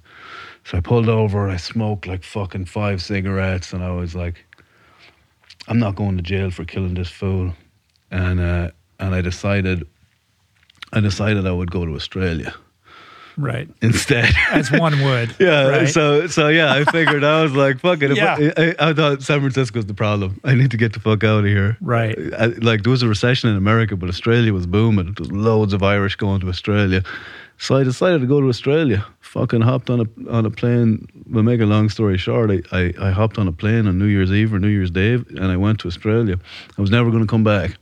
And I was like, fuck America, you know. Yeah. And you went with your girlfriend. yeah, I took and your girlfriend. wife was at home in San Francisco. yeah, the like one- the insanity level is Yeah, through the roof on all of this. different level. Like, and the other thing was, I didn't even want the girlfriend to come with me because, like, um, this was towards the end of 2009, and I was like really suicidal. But I thought if I could get out of America, I wouldn't do it. Like, and I, I was staying at the girlfriend's house, and I was I was so fucking high, and and uh, and I just wanted to book my flights to Australia. You could get a visa online; it was really easy. Like, I just wanted to book my flights and get the fuck out of there, and. Uh, she, t- she she was an accountant, right? The girlfriend was, and and so she wanted to give two weeks notice. Uh, she wanted to give two weeks notice before before we leave, and I was like, no, no, I can go now, and you can meet me over there. I can't wait two weeks. I was on death's door, like, and uh, and I got on the computer in her house to fucking book my tickets for Australia, and she turned the internet off in the house, and I was like, "Fuck, I'm trapped in Daly City," and uh, and she came back in, and I was high as a kite, and she told me the raccoons had eaten the cables outside, and that's why the internet was off, and I I was high, but I wasn't that fucking high. I knew that she turned the fucking internet off because uh, she wanted me to wait. So I, I was stuck there and I was like so wasted. I couldn't go to like an internet cafe or something like that. I would I would have called the police. I was so bad. Like, so I was stuck there, and I was like mad at her for keeping me there. You know. Um, in the end, she she eventually turned on the fucking internet and everything, and we both left on New Year's Eve. And I was thinking, I'm finished with this this chick as soon as we get to Australia. Right. And you go to Australia, it's a disaster, Yeah. pillar to post. More of the same shit. Lots of fighting, fist fights, lots of visits to the whorehouse, lots of drinking. It was crazy in Australia too. Like, yeah. So, where do you where do you meet your maker and finally realize like I can't? I, so I, can't stayed in Australia for like three or four months, and I missed the kids as well. So I decided to come back to America. And then when I came back You back, have two kids at this point. Yeah, two kids. Yeah, and and um, yeah, and I, I I came back and I was trying to be sober, and and in the end, I just became suicidal. I was I was gonna gonna shoot myself again, and uh, you know, even though I was a drug addict, I was a pretty good carpenter. I, I could always get work, and there's a bunch of Irish guys in San Francisco who were sober, and they go to the twelve step meetings, and they don't make any secret of it. And I, I, I ended up working with some of these guys, and one of them was a guy called Bernard, or Americans would say Bernard, Yeah. but Amer- uh, Irish call him Bernard. So Bernard, he knew I had a problem, and we used to work together. And I, I, I would always be curious about the meetings. I would like ask him questions and shit. What goes on at these meetings? And uh, he did, he didn't want to tell me a whole lot, but he just gave me his number and he says, "If you ever want to get sober, give me a call." So I says, right. And uh, for some reason, that time I was suicidal again. I decided to give him a call. And uh, because I had already tried to kill myself so many times, and it you know wasn't working out, and I tried to do it on my own, like I tried to tried to stop drinking, and I it, my record was three months, mm-hmm. like off everything. And, Yeah. and and But every good alcoholic has that experience of Yeah. a couple months off, which just fuels that idea that you can do it yourself. Yeah, like the game is to prove you're not an alcoholic. Mm-hmm. So like I could stay sober for three months, so that proves I'm not an alcoholic. Mm-hmm. Let's drink. you know, by the end of the three months, I would be bursting for a drink. And then there was other rules like uh, alcoholics drink in the house. I knew that, so I never drank in the house. I was like, oh, that's alcoholic shit.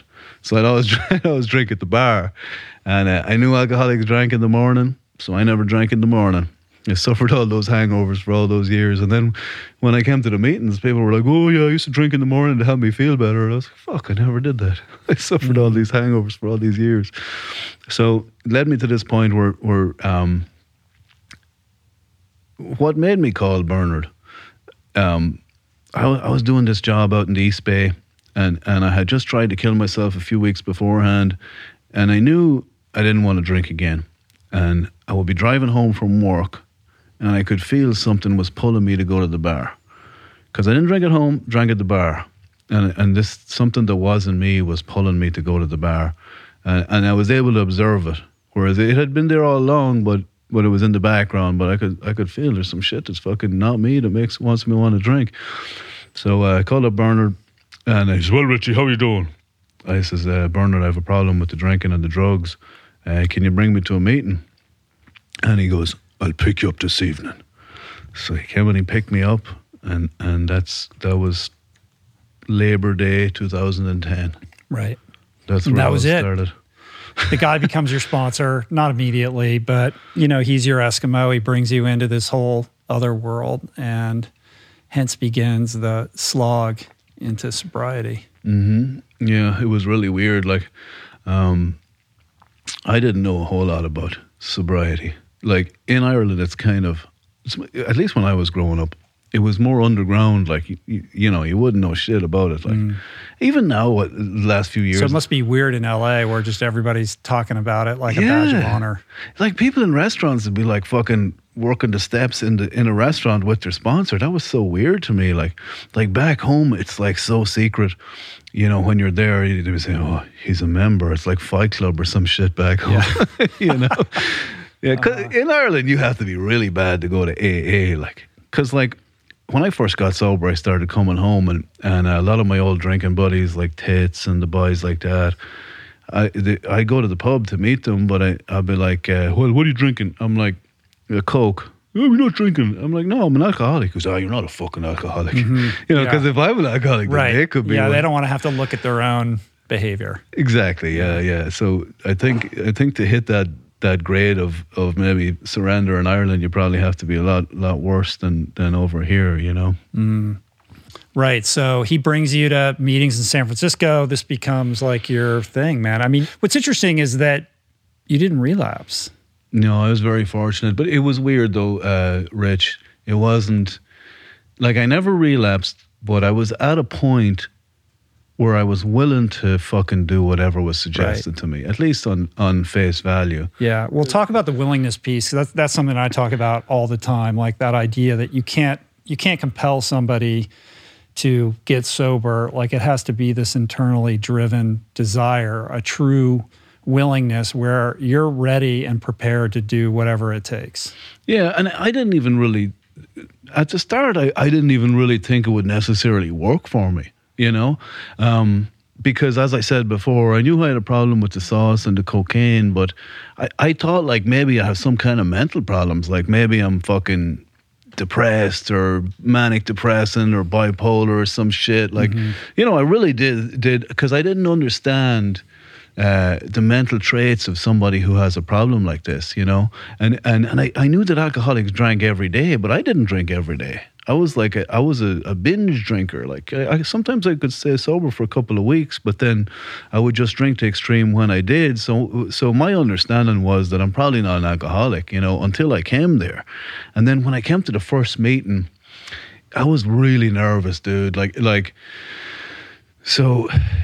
All the Irish know each other in San Francisco. Mm-hmm. That's where it was, and uh, I knew that the Irish Centre had meetings, right?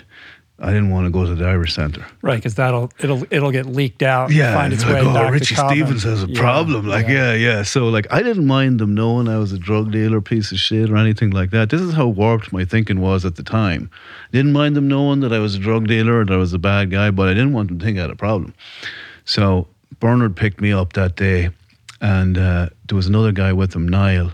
I'd never met him before, but the two guys were in the front and I was in the back. And I was really nervous because I didn't want the fucking Irish people to know. And this guy, Niall, was Irish too, who was in the car with me. Like, and I was so fucking nervous, dude. I, I says, uh, Where are we going? And Bernard says, We're going to the Irish Centre. I'm like, Fuck.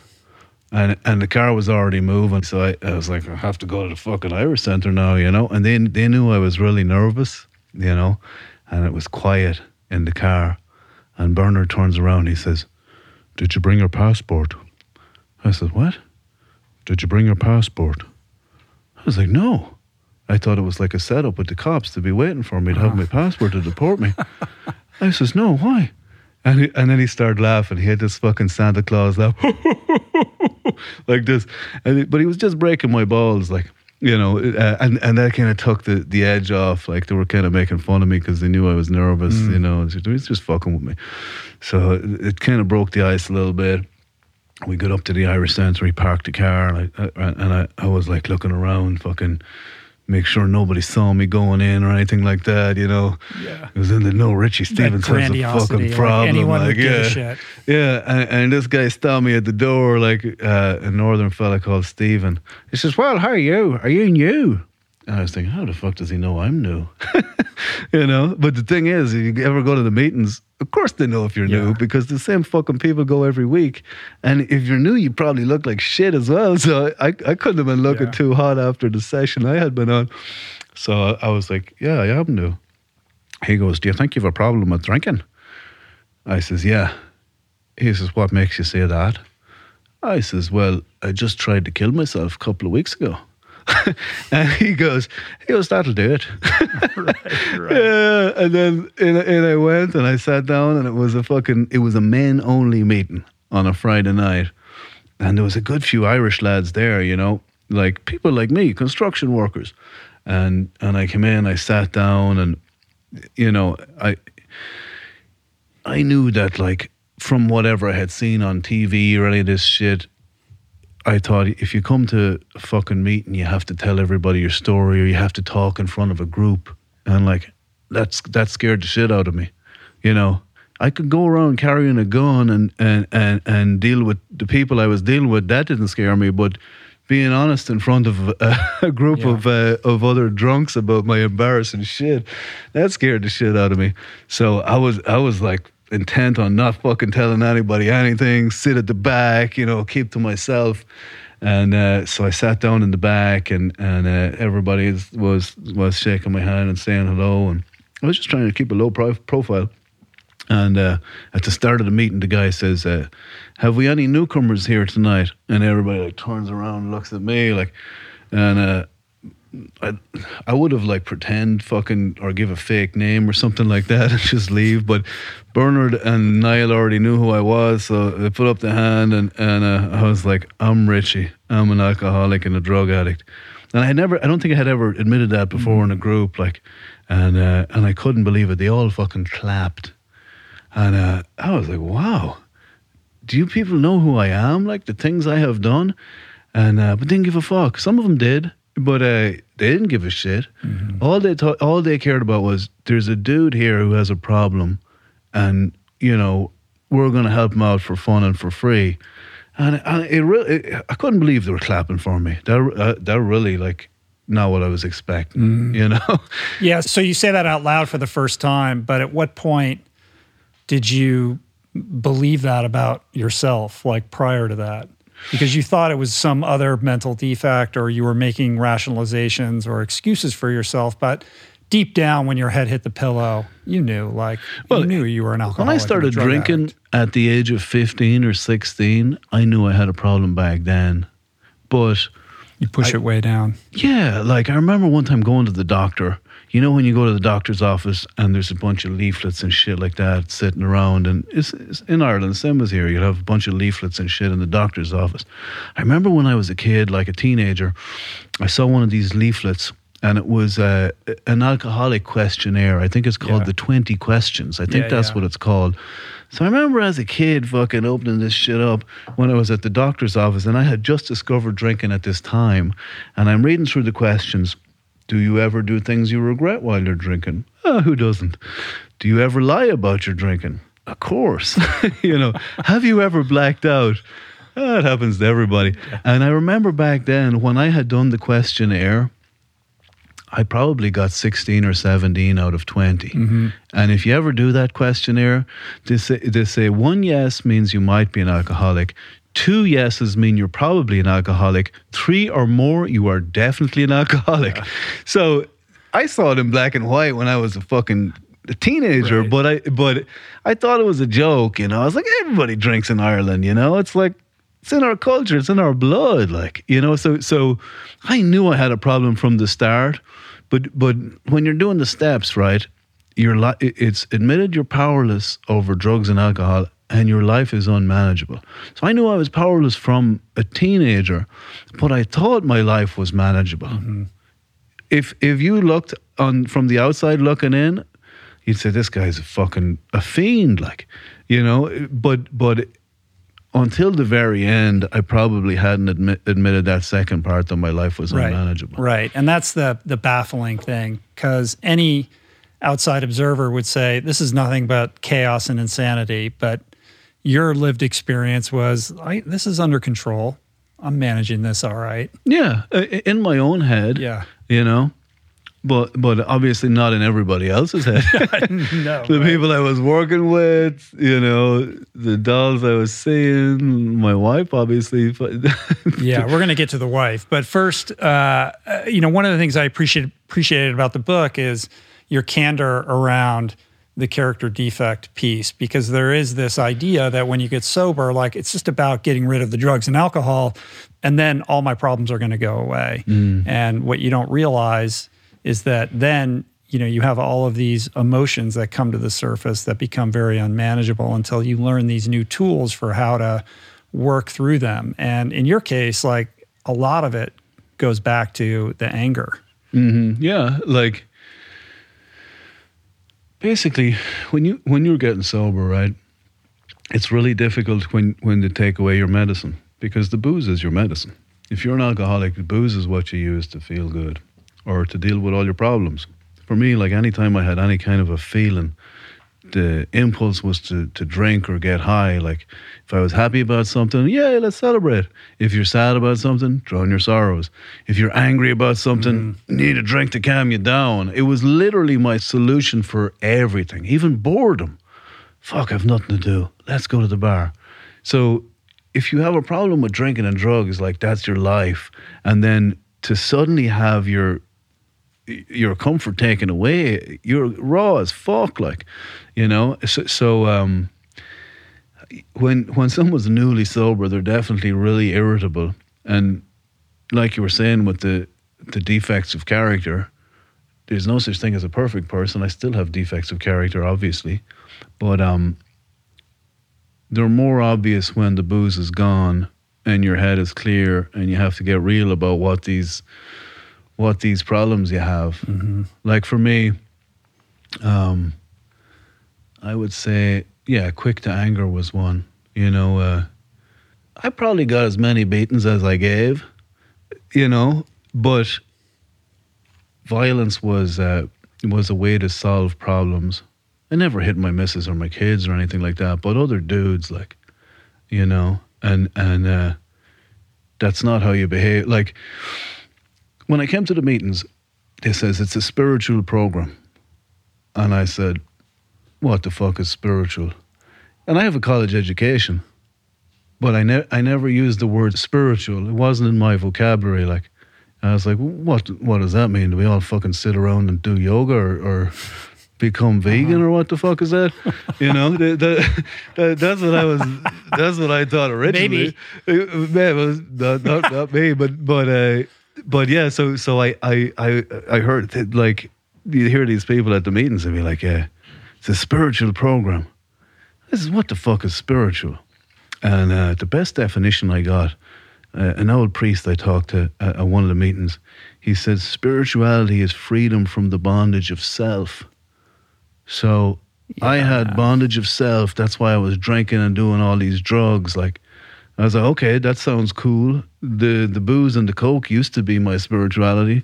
How the fuck do I how do how do I feel good now without that stuff?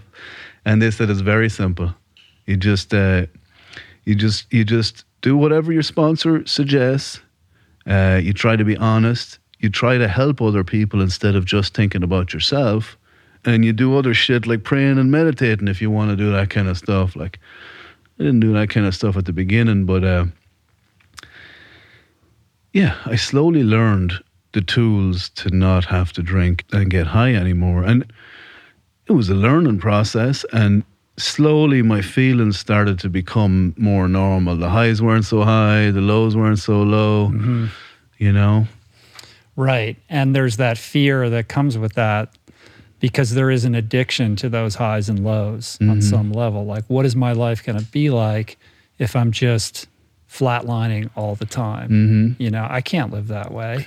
Yeah. It's going to be boring. It's going to be intolerable. Yeah, I thought before I actually decided to get sober. Like when I decided to get sober, there was no more options. I was like, Yeah. It's either do this or die. But before that, the concept of like getting sober, maybe even going to meetings or something like that, I thought it would be like the most boring shit ever. I thought it would be like a bunch of people fucking hanging out in a room, trying not to drink, you know, like kind of sad and pathetic. But it, it turned out to be the exact opposite for me. Um, the people I've met i- in in recovery are the most interesting people. The people who were like me, so fucked up that they couldn't do it anymore, you know. And and there was a lot of fun around it, and and I learned how to do normal things sober, like. There's this thing that they do. Another new word for me was fellowship. So, like, what the fuck is fellowship? Um, Bernard said to me one day when I was new at the meetings, I was just, I was just get like, I was just getting stuck in at the start. And he says, "We're going to meet for coffee. Meet me at the coffee shop." I says, "Go for coffee? The fuck are we gonna do there?" And he goes, "We're gonna talk and drink coffee." Uh, and uh, and that was like that was weird to me as well because since I was a kid, when you're in a social fucking surrounding, you want to have a beer and and it, but it was a catch twenty two with me. Like before I got sober, if I was in a social setting, some shit like this where I didn't really know the people and, and I might feel nervous, I'd want a beer just to feel okay. And and then the problem was once I started drinking the beer, I drink too much beer, and then I started making a fool of myself. So it was even bef- when I was drinking, it was a no win situation. So we had to like, so so I remember the first time we went to the coffee shop and we were drinking coffee and just chatting. It was like, it was weird, like, but but uh, I got used to it fairly quick because uh, um, there was something about being around other people who were the same as me, who had the same problem as me. It, I found to have a connection to other people who have my problem. There's something about talking to another fucking drunk or another addict that uh, they understand you, you know. So, and and and I, I I used to trip out so much uh, about it at the start. I'm like, oh, how am I never going to drink again? Fucking, what if my parents die, or or, or what if my, my daughter gets married in 20 years and I'm and I'm at her wedding? Will I not be able to have a glass of champagne or whatever? And uh, Bernard, he says, he says, never mind that shit. He says, we we do it one day at a time. So today you don't feel like drinking. Maybe tomorrow you won't either. Don't worry about fucking 20 years time. You know? Yeah. Yeah. Yeah, man. Those annoying adages that are so true. Yeah, yeah, There was a bunch of them, like fucking easy does it. That that was, that was an important one for me too, because everything was such a big deal when I got sober. Like, oh god, the wife annoyed me, or some of the boys at work be like fucking Greek tragedy, like you Yeah. know, they'd say easy does it. Yeah. Uh, that means just take it easy. Don't worry about that shit. And uh, The other thing is like the levity, right? You talk about in the book, like the first time that you kind of really shared your whole story in a group setting and the fear around that. But in that community, like it's so welcomed, right? Like that level of, because it takes courage to be vulnerable on that level, right? But tapping into that vulnerability becomes part of the healing process. And we can laugh at this stuff that we've done and that has happened in the past, even though we're also appreciating the heaviness of it and kind of where it took us. And that's like a salve in the wound, right? To sit and listen to other people's version of your story, how they got through it, and the kind of ownership like, this is what happened. I'm not ashamed to talk about it because I've done all of this work to repair my relationships, make peace with my past, overcome those resentments, and, and everything like that. That is really like when someone walks into the room and can share as openly as you just have about all these things that you've done. Like, I think that's that's something that helps us feel more connected to other people. Yeah, like for me, it, didn't come easy to me. Like, you know, I'm nearly 12 years sober now, so I've told my story fucking at least 50 times to groups of people, but um, it was very difficult for me to share at the start because most people who are in recovery haven't done the things I did, you know? Like, uh, I think the first person I heard speaking who had a similar story to me was was a, a Hell's Angel, you know. And I remember when I heard his story, and it actually gave me a kind of a sense of relief that, like, because I always feel like I'm the worst person in the room, like, and you know, I am ashamed of some of the things I've done. Like, you can't be proud of some of this shit, but the bottom line is it happened, and and uh, it was at a time in my life where I was powerless over something. You know, I I wouldn't have made those kind of decisions today, like how I am, and I'm not proud of like a lot of the stuff I've done, but but it it happened, like you know, it's the truth, and um, I was most worried about. Um, you know, what if I tell these people about this shit that I've done and they think I'm a fucking asshole, like I feel like I am, you know? Um, what if they don't want to know me, like, and and uh, it, like ex- expecting judgment from people? And of course, some people are going to judge you. It's not like the things I have done aren't things to be proud of. Like, I'm lucky I'm not dead or in jail for the things that I have done. But when when I'm asked to share at a group, I do because it might help somebody else who like maybe feels like they're the biggest piece of shit in the room too, Yeah. like or maybe they have something that that they have done that they're not proud of. You know, How have you stayed plugged in after almost 12 years? Because you really embrace the program and you're an ambassador, you know, in a, in a very service forward way to a lot of people. Yeah. So I had a bit of bad luck at the end of my first year. And um, so after I got sober, I turned my back on criminal lifestyle, completely out of it. No more drug dealing or any of that kind of stuff. And uh, and and I tried to switch my life around and fucking get everything back on track. I tried to fix my marriage, um, tried to become a productive member of society and uh, I wanted to be a contractor, you know, um, construction business because I was a carpenter. I had the skills and experience, even though I was high as a kite a lot of the time I had been doing it. And uh, so I, I took the test to get my contractor license, and that that's what my plan was. I'm gonna gonna build houses for the next fucking thirty years. That's where I thought my life was gonna go. That's what my plan was.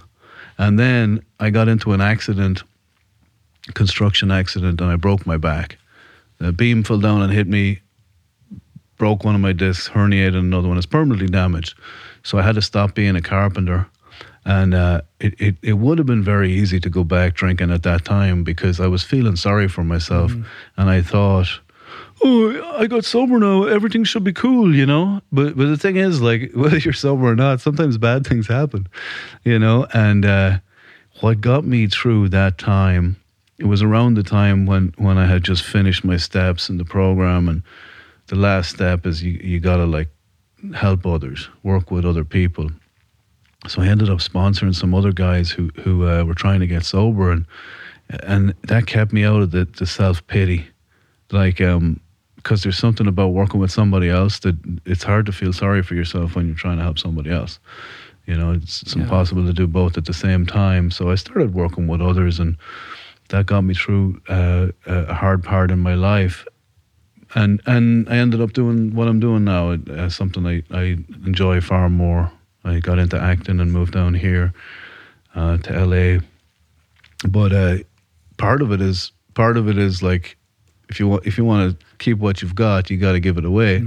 So uh, I don't say which programs I go to, but I go to multiple. You know, there's there's a few things wrong with me.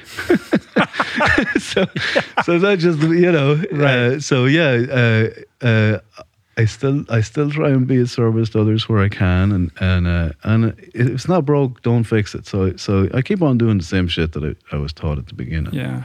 There's a bit of a, a comparison to Barry in your story. Like here you are, this guy, you know, who's who's living this gangster lifestyle, and then you become you become an actor. And it's hard to not like you know think about Barry when I think about your arc. I suppose it is like Barry, except mine's a true story. Yeah, yeah, it's true. And you weren't you weren't a hitman. Let's be clear. no, I never Yeah. killed anybody, thank God. Um, but it is it is there's a there's sort of a comedic undertone to that as well. Yeah, I don't. You know, You I, come down here and then you start playing gangsters and heavies and bad guys and you know all these procedural shows. Yeah, well, it, it's kind of like I didn't choose to do that either. It was it, it, it chose me. I didn't Uh-huh. like start acting and go. I just I want to play bad guys. It's like you look like a bad guy. Right. You'll play bad guys. so that's how. And you've been at it for a while, man. Mhm. You're doing good. Yeah, I've been in a lot of shows and uh, I enjoy it. Yeah. Yeah. Um, the wife and the kids. How's everything going there? Uh, Ex-wife now. I'm divorced. Mm-hmm. Um, I have a good relationship with my kids. Uh, uh, they were only toddlers when, when I got sober, and they're teenagers now. And uh, yeah, I just try to be a good dad. And they It- live in San Francisco. yeah, they, live, they live with the, the ex-wife, and it, it was kind of a weird one because I had to tell them a bit about my story because they had no idea about how I used to behave because they were only Right. babies when I got sober. So they But you're, I mean, you, it's it sounds like life for your wife was an absolute living hell. Oh yeah, like I'm sure. I'm sure uh, I was not fucking husband of the year for any of those years, or father of the year. You know. Um, yeah. So obviously she she she won't have that good of an opinion of me, especially since we got divorced. But um, there's nothing I can do about that. You know. I just try and be a good dad to my kids, but it's kind of weird, like having to tell the kids about some of the stuff I used to do because they didn't know about any of this shit. And I was like, well, I wrote this book and, you know, I'm going to have to tell you some of these stories. So, so How does your ex-wife feel about the book? you'd have to ask her about that. Mm-hmm. yeah, no, we're not close or anything like that, but we, we, we co parent, you know. Mm-hmm. And so you go up and visit the kids, or how does that work? Uh, yeah, yeah, I get them every month. Yeah. Um, so how does the uh, the book come about in this relationship with with John and Dave? Oh. So, I mean, the book opens with with them talking about how they met you and and and kind of it it being its own little miracle because ordinarily they would have ne- you just sort of cold emailed them. yeah, And ordinarily they would have never even opened that email. they didn't know me from Adam. So, so basically, And, t- and explain who these guys are. Okay, so John Altshuler and Dave Krinsky, they're the co-creators of Silicon Valley, and they were showrunners on King of the Hill. They wrote Blades of Glory, starring um, Will Ferrell. Mm-hmm. Yeah, they're they're successful uh, Yeah, they're, they're writers big and time showrunners. Hollywood showrunners and Yeah, writers. and the way it came about, it was it was a funny thing. Uh, so one of my buddies, a guy called Sean, Sean Mann, he's he's he's another actor. We moved to LA around the same time. He's a really good guy, and he was he was working on this comedy project, and I was helping him do a little bit of producing on it. And and uh, you guys want to see it? I think it's on YouTube. It's pretty funny. He did like a, a proof of concept. It's called Roommates.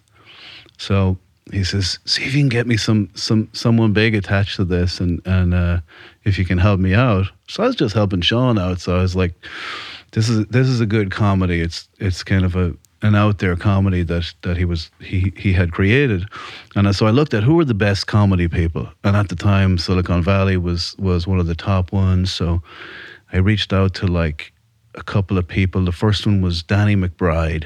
I got, I, I got Danny McBride's email. I, I emailed him, and then his assistant got back and said, "We don't accept unsolicited materials." Mm-hmm. And then I sent it to John, and uh, and John John responded and he said, "This is cool. Let's meet." And uh, we met up with John and, and right, uh, which is highly, highly unusual. yeah, that That's not, you know, that's not how things work. that kind of shit doesn't happen really.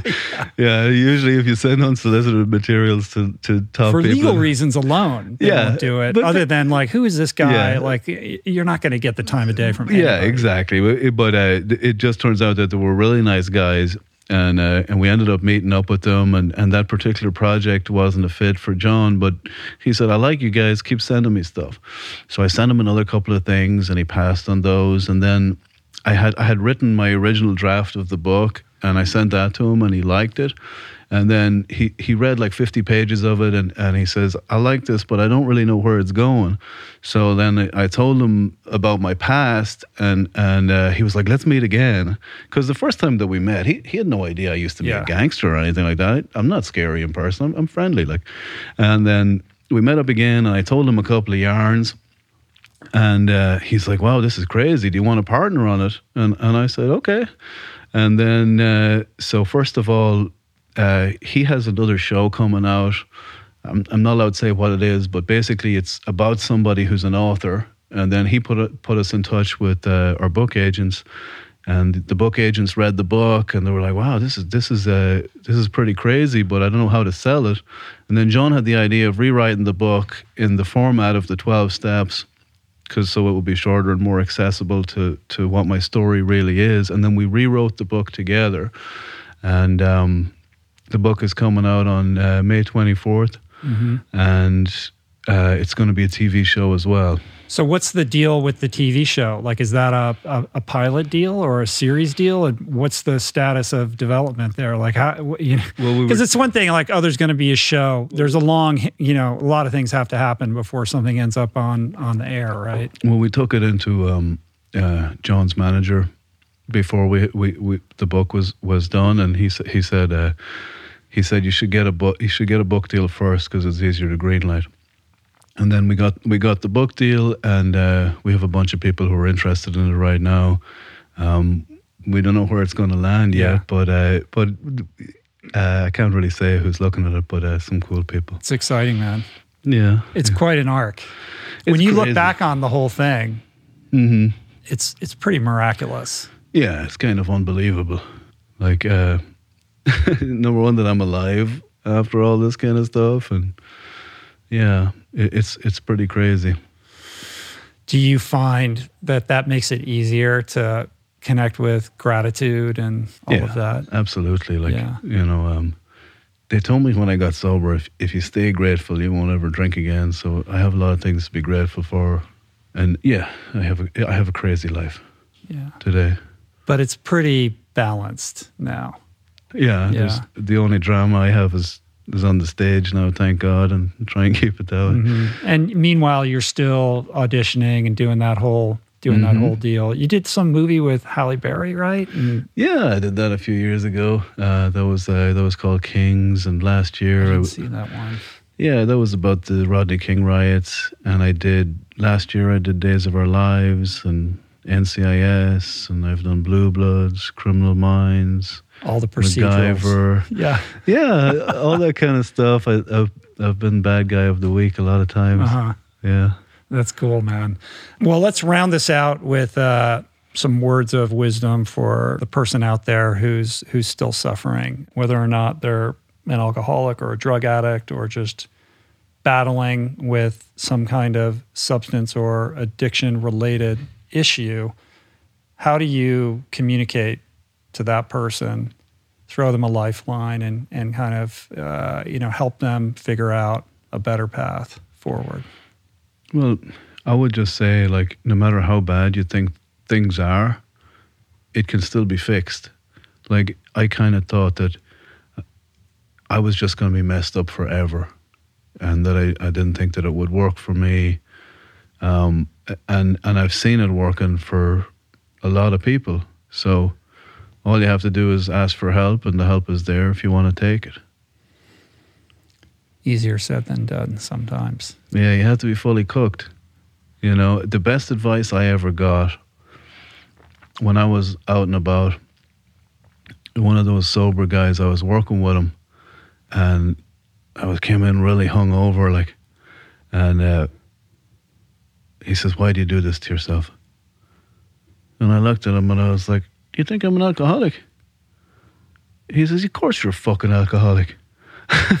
and uh, I was like, "Why?" He's like, "You're fucking, you're doing coke with hookers in, in motels. Like, fucking non-alcoholics don't do that shit." and then I was like, "Well, do you think I should go to the meetings?"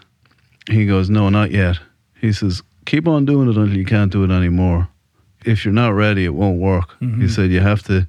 Research. Yeah, he said. He says, "Keep going until you're cooked, and then you'll know when you can't do it anymore. Then you go." Yeah. If you're ready, you're ready. It's all about willingness. Yeah. If you can summon that willingness and and and do the thing like yourself, um, I've seen so many lives changed and transformed. So it is possible. And I think the real inspirational piece in your story relates to that arc. Like honestly, your story's so insane. So if you could figure this out and get sober, like I think it, it, it provides a lot of hope to a lot of people. I didn't figure it out on my own either. Like really, I owe my life to that guy Bernard who who brought me to my meet to Who the you, meetings. who you the the book is dedicated to. yeah, he saved my life. Like uh, I wouldn't be alive only Mm-hmm. How's he doing man. now? He's good. He's over in Canada and he's married and he has a little baby. And he's, Is he still your sponsor? no, no, I have a new one now. But but uh, yeah, because when he moved home, I got I got a local guy. But no, we still we still keep in touch and uh, yeah, I owe him a lot. Yeah, good man. Well, I'm super proud of you. I've had the privilege of of bearing witness to uh, part of this arc. I remember when you were telling stories about San Francisco, like way back in the day, and you've you've come a long way, my friend. So I'm excited for this book to come out and for everybody to, you know, get a taste of of of what your life was all about. And I'm excited for the possibility of this new TV show. And I feel like this is a inflection point in your life. And I would just encourage you to continue to tell your story and to do it with that level of humility and vulnerability that you, that you did today because I think it's it's it's really powerful and I think it has the potential to help a lot of a lot of people.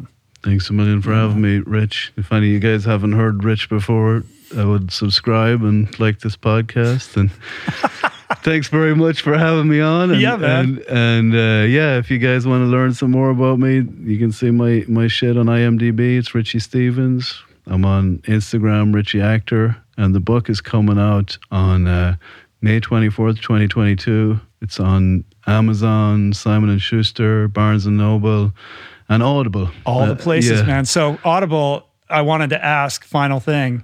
Um, obviously, you read the book, right? Mhm, Of course. And you're this master of accents. We got to hear a bunch today. I didn't realize there were so many versions of an Irish accent, but there are. Can you Um, understand do you do all the voices, like do. the different voices for the different characters in the book? I do, That's a yeah. reason to get it on Audible right there. Yeah, yeah. I, I hope you guys understand. them. no, it's good, man. Um, cool. The book is The Gangster's Guide to Sobriety My Life in 12 Steps. Always a pleasure to see you. And uh, I look forward to trudging this road alongside you, my friend. Thanks, Rich. All right. Peace out. That's it for today. Thank you for listening. I truly hope you enjoyed the conversation. To learn more about today's guest, including links and resources related to everything discussed today, visit the episode page at richroll.com, where you can find the entire podcast archive, as well as podcast merch, my books, Finding Ultra, Voicing Change in the Plant Power Way, as well as the Plant Power Meal Planner at meals.richroll.com. If you'd like to support the podcast, the easiest and most impactful thing you can do is to subscribe to the show on Apple Podcasts, on Spotify, and on YouTube and leave a review and or comment. Supporting the sponsors who support the show is also important and appreciated. And sharing the show or your favorite episode with friends or on social media is, of course, awesome and very helpful. And finally, for podcast updates, special offers on books, the meal planner, and other subjects, please subscribe to our newsletter, which you can find on the footer of any page at richroll.com. Today's show was produced and engineered by Jason Camiolo, with additional audio engineering by Cale Curtis. The video edition of the podcast was created by Blake Curtis, with assistance by our creative director, Dan Drake.